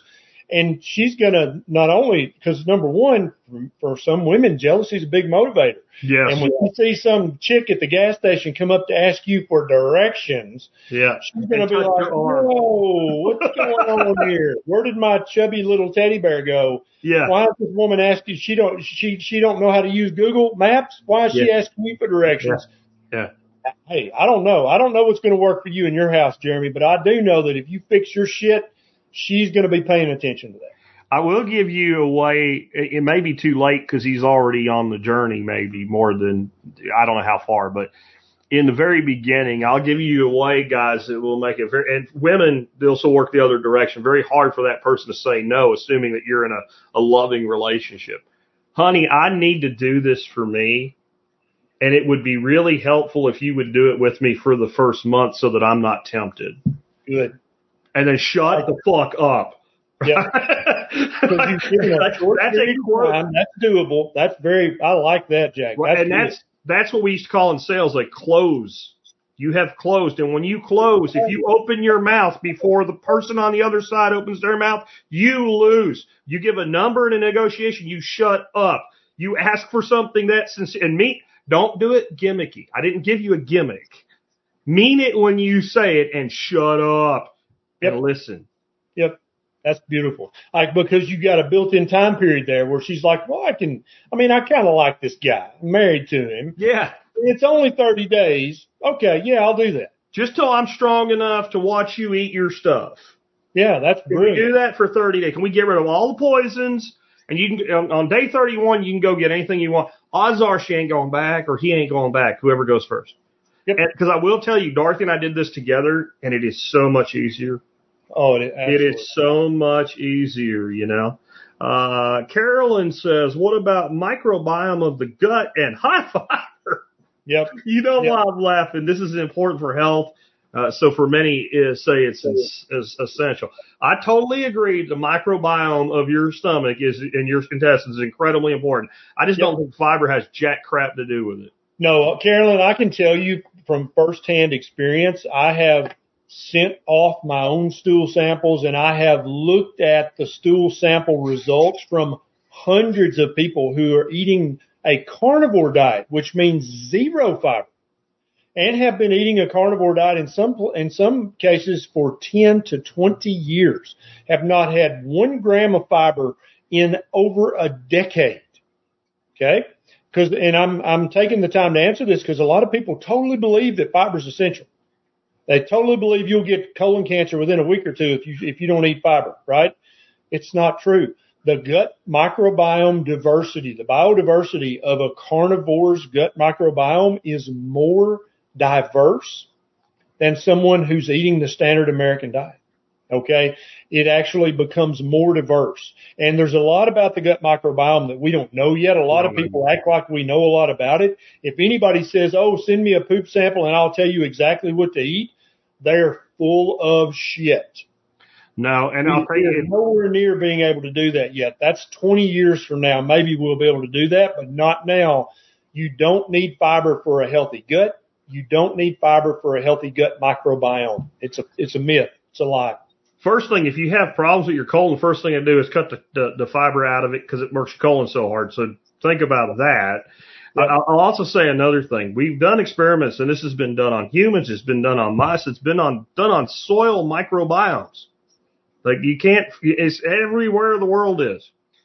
If you destroy the microbiome, the only way to fix it is to reintroduce the microbes. Changing the nutrient supply won't reintroduce it. So, for instance, in my research on soil science, Dr. Stephen Johnson, who created the bioreactors that I teach now, looked at mice where they took and they destroyed the microbiome in the mice by changing they did it through diet and multi-generations. When they put the diet back to where it should be for a mouse, the microbiome never came back. That's why we have these fecal matter transport plants for people that have completely nuked their biome. So you're not getting a diverse microbiome in your stomach and in your intestines because you eat fiber. That's not how that happens. You literally receive your microbiome from your parents. And that's where I think we're getting into some really dangerous territory. We don't even know the results until, like, my grandkids are my age. Then we're going to know how much damage we've done. Oh, 100%. And I think Jack's implication is exactly right. I think that there's generational damage done by eating the standard American diet, not epigenetic damage and microbiome damage. I think as more research, actual meaningful, useful research is done about this, we're going to see that for some people, it's going to take 2 generations to get back to that ideal human bioform and mental and physical health. Everybody can improve their health to a certain degree by eating a proper human diet, 100%. But I think in order to get back to the tall, lean, just effortlessly healthy, I think the big food companies have done generational damage to the human species. I think that's exactly right. And I think eventually there will be huge billion-dollar lawsuits over that but we don't have the research yet to be able to prove that. And so, yeah, we'll see what time brings. Next one is a totally open question that I think has no detail with it to help us answer it. No, I can answer this question. Okay, why am I losing my hair from Lisa? Yeah, so Lisa, I actually have a YouTube video about hair loss with keto or carnivore. Anytime a human being, you've put them on any kind of diet that's making them lose weight, it could just be starvation. I locked you in my barn, you're going to lose hair because hair is a non-essential thing. You don't need the hair on your head in order to not die. Okay. And so when you're losing weight, your body has no idea whether you're eating a proper human diet or whether you're in a starvation situation or whether you've fallen down a bluff and broke your femur and you're stuck at the bottom of that bluff and your tribe has left you. Your body doesn't know what's going on. All it knows is it's not getting enough protein, not getting enough total nutrition. And so it's going to start cutting off non-needed things. And hair growth is one of those. When a woman has a baby, also there's hormonal changes. You have a baby, you're going to lose hair. End of story. Doesn't matter. You go on a diet of any kind, Weight Watchers, calorie restriction, keto, carnivore, and you're losing weight quickly, your body's going to turn off your hair. You're going to start losing hair 100% of the time. If I put you in a stressful enough situation, sleep deprivation, and I'm coming at you 24/7 and won't let you sleep, you're going to lose hair. 100%. The human body has hard fail-safe set in to protect its core mechanism. And one of those is if times get really tough, you're going to lose your hair. Your body doesn't give a shit if you've got a long, beautiful mane of hair or not. It doesn't care. It's just trying to keep you from dying. And so when anybody goes keto, ketovore, carnivore, if they're losing a lot of weight, they're going to lose hair. But what we hear invariably from especially the keto, ketovore, carnivore community is if you keep it up, at some point your hair is going to start to grow back more beautiful and luxurious than it's been in years in many cases, because now you're eating a nutrient-dense diet that's giving your body everything it needs to make luxurious hair. And you're eating enough because you're eating until satiety. So your body knows, oh, there's no famine. Everything's great. And so I'm going to start growing some beautiful hair because reproduction's back on the table because I'm not worried about starvation or end of life because I'm getting this healthy animal fat and protein, which is the ultimate marker, the ultimate signal to your body that, hey, everything's great. Look at all this animal fat and protein we're getting. So then the hair's going to come back. So that made me think about skin, too. This seems a little unrelated, but it made me think of it, so I'll throw it out here for people that might be on this journey. I don't even know what my heaviest weight was. I was too embarrassed to weigh myself. I do know that I hit 290 for sure, and I was probably over 300. I'm 210 sitting here right now and 5'11, and I am beyond fit according to the government statistics with measurements and all now. Now, you'd think a dude that lost 80 pounds or more would have hanging skin. And so when I started seeing the weight come off quick, I'm like, I need to do something to head this shit off. And I did some research on it. And what I ended up doing, I bought a really heavy bristled brush. And before I would shower, I would dry brush all my skin, especially around the places I was carrying the most weight.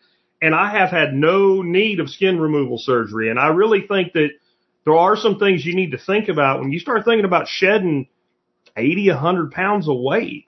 Yep.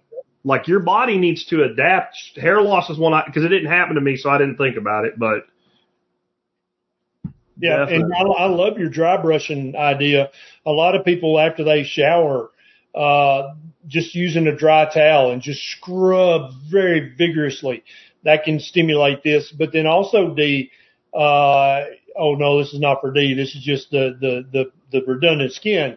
Yeah, the autophagy from the fasting. Yes. That's going to help tighten up loose skin. And so any of you guys, if you've got over 50 pounds, 100, 150, 200 pounds to lose, I love Jack's dry brushing idea. That makes perfect sense to me. That's stimulating. And then daily 18-hour fast. Yeah. To ramp up that autophagy. I've seen guys, you know how some people, they're more severely obese, 250 pounds. They lose the weight.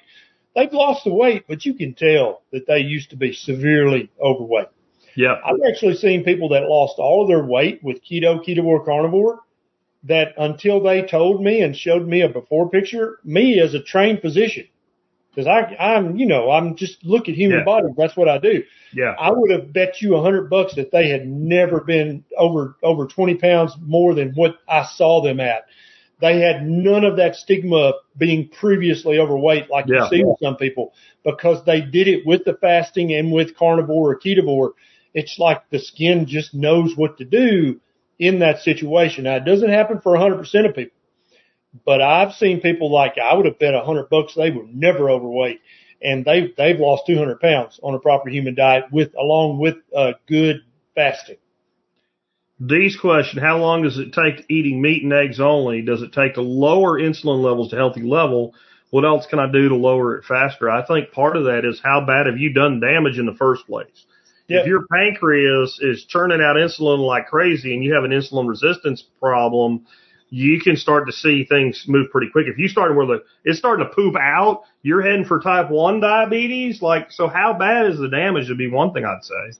Yeah, the biochemical, physiological changes are going to start the first day, D. Now, the visible results are going to, depending on which result you're talking about, are going to be weeks to months into the future. But many people, their mental health, they can tell a difference in days. Their body measurements, they can tell a difference in days. If you start checking your fasting insulin, you check it before and then you check it a week later, it's going to be noticeably, substantially better after a week of keto or carnivore. Okay. But if you're eating meat and eggs only and you're fasting 18 hours a day, it's not going to take many weeks before not only you can notice, but your next door neighbor and people that see you at church on Sunday are going to be like, D, what are you doing? You look different. You've changed your hair or something. I mean, it's very quickly apparent, especially if you go full bore carnivore with 18-hour fast. It doesn't take long at all before the guy next door is going to be asking you questions. There was a time as I started to lose weight, people always noticed the weight loss. Yeah. But it really quickly changed to you look younger. Exactly. It really quickly changed to that. It was probably a good 120 days in, not just in person, too. Even people like I did a whole YouTube series when I was going through this. And I think one of my best moments in it, I picked up a 35-pound barbell plate and said, today, this is how much weight I've lost. And I didn't do it for me. I did it for people watching to get them motivated. And I dropped it. Yep. And people said, I didn't realize how much weight you lost, but you look like you're 10 years younger. Yeah, absolutely. Let's do one more question, Jack. All right, and then we'll let you go because I know you're busy. Elk River Off-Road says, I've read about the health benefits of almonds, cashews, and pistachios. What are Ken's thoughts? Yeah, all that's total horseshit, Elk River. Okay? There's no magic phytochemicals, phytonutrients. There's nothing magical in any nut. If an almond or a cashew or a pistachio has been roasted thoroughly enough to decrease the anti-nutrient compounds, then the carbohydrate count is okay for nuts. And so remember, there's two things. There's the carb count, total carbs, and then there's how inflammatory is this to your body. And so if you want to know just how inflammatory something is, eat a bunch of raw cashews. If you want to know how inflammatory nuts are, I think all the nuts and seeds, if you're going to eat them at all, they should be soaked, they should be sprouted, they should be roasted, or some combination of all three of those. Then you've removed the inflammatory part, and you're left with just total carb count, which is, for some nuts are not that bad. They can be a part of a keto diet, but I used to think raw almonds, man, that's a health food. No. Please don't eat any nuts raw, including peanuts, which are not really a nut, but a lot of people in the South think they're actual nuts, and they ain't. They're legumes. Okay? They're legumes. You got to roast the hell out of peanuts before you can safely eat them, or they will cause inflammation in your body. And I'll just add on the nut thing, it's real easy to go over your carb count if you're not measuring. They're easy to eat a lot of. They are a nutritional bomb. They're designed to be that. That's what they are, the storage of every bit of energy that tree takes in through its annual cycle is dedicated to making that acorn or that nut so that it can make a new tree. Yep. And if you've ever planted a tree from a seed, the rapidity of growth in the first year or two will tell you how much energy is embodied in that little nut. Absolutely. So definitely be careful with that. I know you need to go. I'm going to let you go. There's a bunch more questions. I'm going to hang and do my best. And thank you for being with us today, Ken. Thanks for having me, Jack. Thanks, everybody, for watching. If Jack answers your question, there's a 99.9% chance that I agree with Jack's answer. All right. Thank you, Ken. And we'll just keep rolling here. And like I said, I'm not Ken. I'm not a doctor, but I've been doing this a long time. I'll do my best. Is coconut oil the equivalent of a seed oil from Obi Bob Kenobi? To me, no. Ken may give a different answer with this. It is not really a seed oil. It is a fat. I would put it, if we take and say, what should we be eating from the standpoint of dietary fats? Animal fats are all good. Then we'll get into like less bad vegetative sources of fat. My two that I'm totally okay with are avocado oil and olive oil. Good quality of both. I would put something like coconut oil right in that crossover to where we go into the stuff I wouldn't eat. So I will not eat it. I think the MCTs, the medium chain triglycerides in coconut oil are great. There's been research done to show that it actually moderates symptoms of Alzheimer's, but I would not make it my primary dietary fat. That's the nicest I can be in my assessment of that. J.A. says, diagnosed with fatty cirrhosis in 2004, went on keto in August 2019, lost from 245 to 200 by March 2020, maintained 205 for 6 months. I've been going back slowly since. What can I do? First, tighten up and make sure that you're still following the regime that got you where you wanted to be.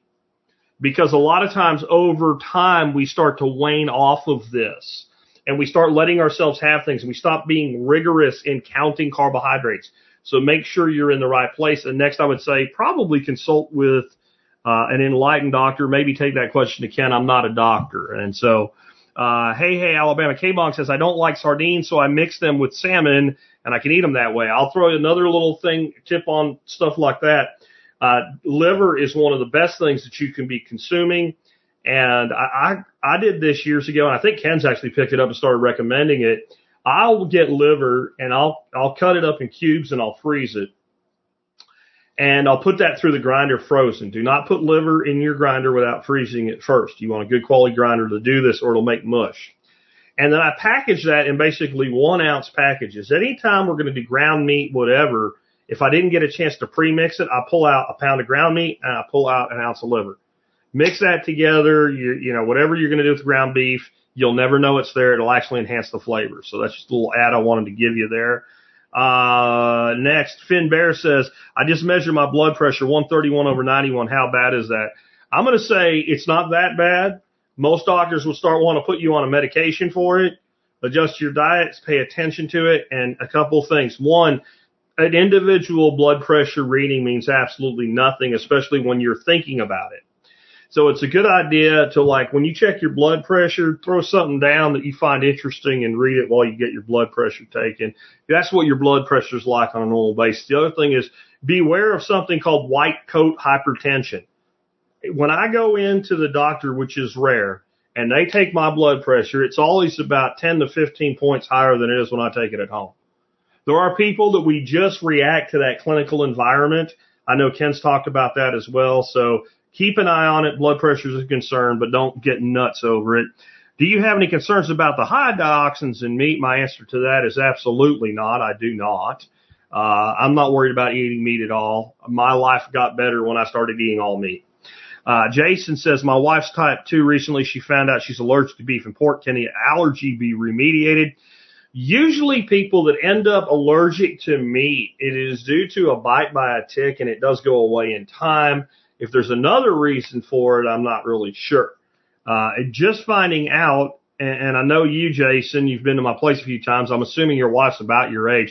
If you're just finding out about an allergy now, I question whether it's actually an allergy or it's an allergy to something in the meat, though I know you're doing a lot of pasture-raised animals yourself. So you're probably eating pretty clean meat, so I'm not sure about that. But there is definitely an illness that's caused by ticks. That causes an allergy, usually specifically to red meat. and that is almost always self-correcting within 6 months to 18 months of time. Deborah Johnson said, don't get me started on how difficult it is to get requested blood tests via versus standard blood testing. There's a way to do that, and that is, for my health doctor, I would like these tests. This is from Ken, by the way. And when they say, well, I don't think you need them or whatever, well, then I would like you to put down in my permanent medical record that I requested these tests and you said that I didn't need them. You know what your doctor's going to do? 99% of the time, they're going to go ahead and order the tests so you can have them done. And you can go to LabCorp or something like that, save a lot of money, pay cash is the way I do with blood tests, with things like that. 'Cause you know who reads medical records? Lawyers. Lawyers read medical records. So when you phrase it that way, you're probably going to get what you're asking for. And Chartreuse says, even black walnuts need roasting? Yes, it's a nut. It should be roasted. That's what I'm going to tell you. That would be my advice on any and all nuts, is to go ahead and roast them. With that, guys, hope you enjoyed today's show. Like I said, I didn't really plan on having Ken on. I just basically hit him up and asked him for a list of labs and said, I said, hey, wait a minute. Would you like to come do this with me? He said, yeah. So we had Ken here for almost 2 hours. That's pretty badass. Heading into the last week of the year for new podcasts. Next week will be all rewinds, but we do have regularly scheduled programming right up till Thursday this week when we will run the Survival Podcast Christmas special. If you are new to TSP because you came here because of Ken and you're still around, thank you for still being here. Please check out the Survival Podcast. We do talk about subjects like this on occasion, but we talk about lifestyle design as a whole. If you like what you heard today, if you want to raise your own meat, grow your own food, you want to know how to be better prepared, you want to know how to build a business, you want to know how to navigate the economic times we're in, come check us out. We're really good at this. Been doing it 15 and a half years now. Two-time Podcast of the Year award winner and over 3,400 episodes. So come check us out. I think you'll enjoy it. And real quick here, I want to remind you again, for those of you that are in the Dallas-Fort Worth area specifically, I am running a composting class very, very soon here. We're going to be doing this at my farm.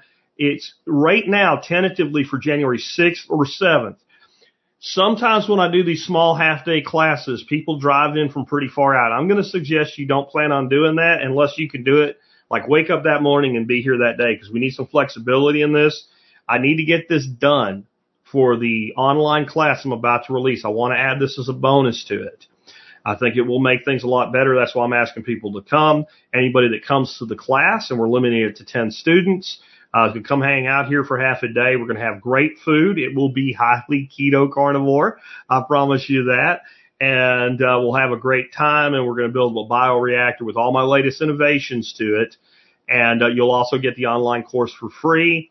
But we can have a really great, beautiful day, or we can have a really crappy day in January. And the further out we go, I have to have my guy come video it. He's not available for the next 2 weekends. That puts us at the end of the month. So check it out. Please consider coming. I'd really appreciate it if you did. And then one of the ways I monetize this show is I recommend products and services through Amazon, and I do reviews on them. And I don't own this book. It's one of the – actually, I do. I got it on Kindle just so I could talk about it intelligently. Artisan Bread in 5 minutes a day. If you want to make your own bread, this is a good way to do it, and you're going to find you're going to eat a lot of less bread if you have to make it yourself. When you control what goes in it, you can avoid things like seed oils, like high fructose corn syrup. Go look at that loaf of bread that you buy and feed to your kid and think it's healthy that says all natural, whole grain, blah, blah, blah, whatever on it. It probably has as the second or third ingredient high fructose corn syrup right after bleached wheat. Definitely check this out if you're going to be eating breads in spite of everything that Ken and I said today. And I think you will find that you will have a better experience, even though it's not the best choice for you. Last but not least, consider becoming a member of my membership program. If you do that, you get discounts that more than pay for it. And tomorrow I'll catch you with a totally new and totally different episode. Again, if you were here from the Ken Berry crowd, thank you for tuning in today. I really appreciate it. Give us a chance. You might learn a lot. Ken, I'll put it this way. I showed you pictures of me when I was fat. Ken used to be fat too. And when Ken was a fat doctor telling lies to his patients, which that's his own words, not mine, he was driving around listening to this show. That's how far back we go together. If Ken likes it and you're a Ken fan, you might like it too. Check it out, guys. And everyone else, I will catch you tomorrow with another live stream. Are they gonna bail you out or just run you around? They said you should have a house the American way. $1 down, $1 a month, and you never have to pay.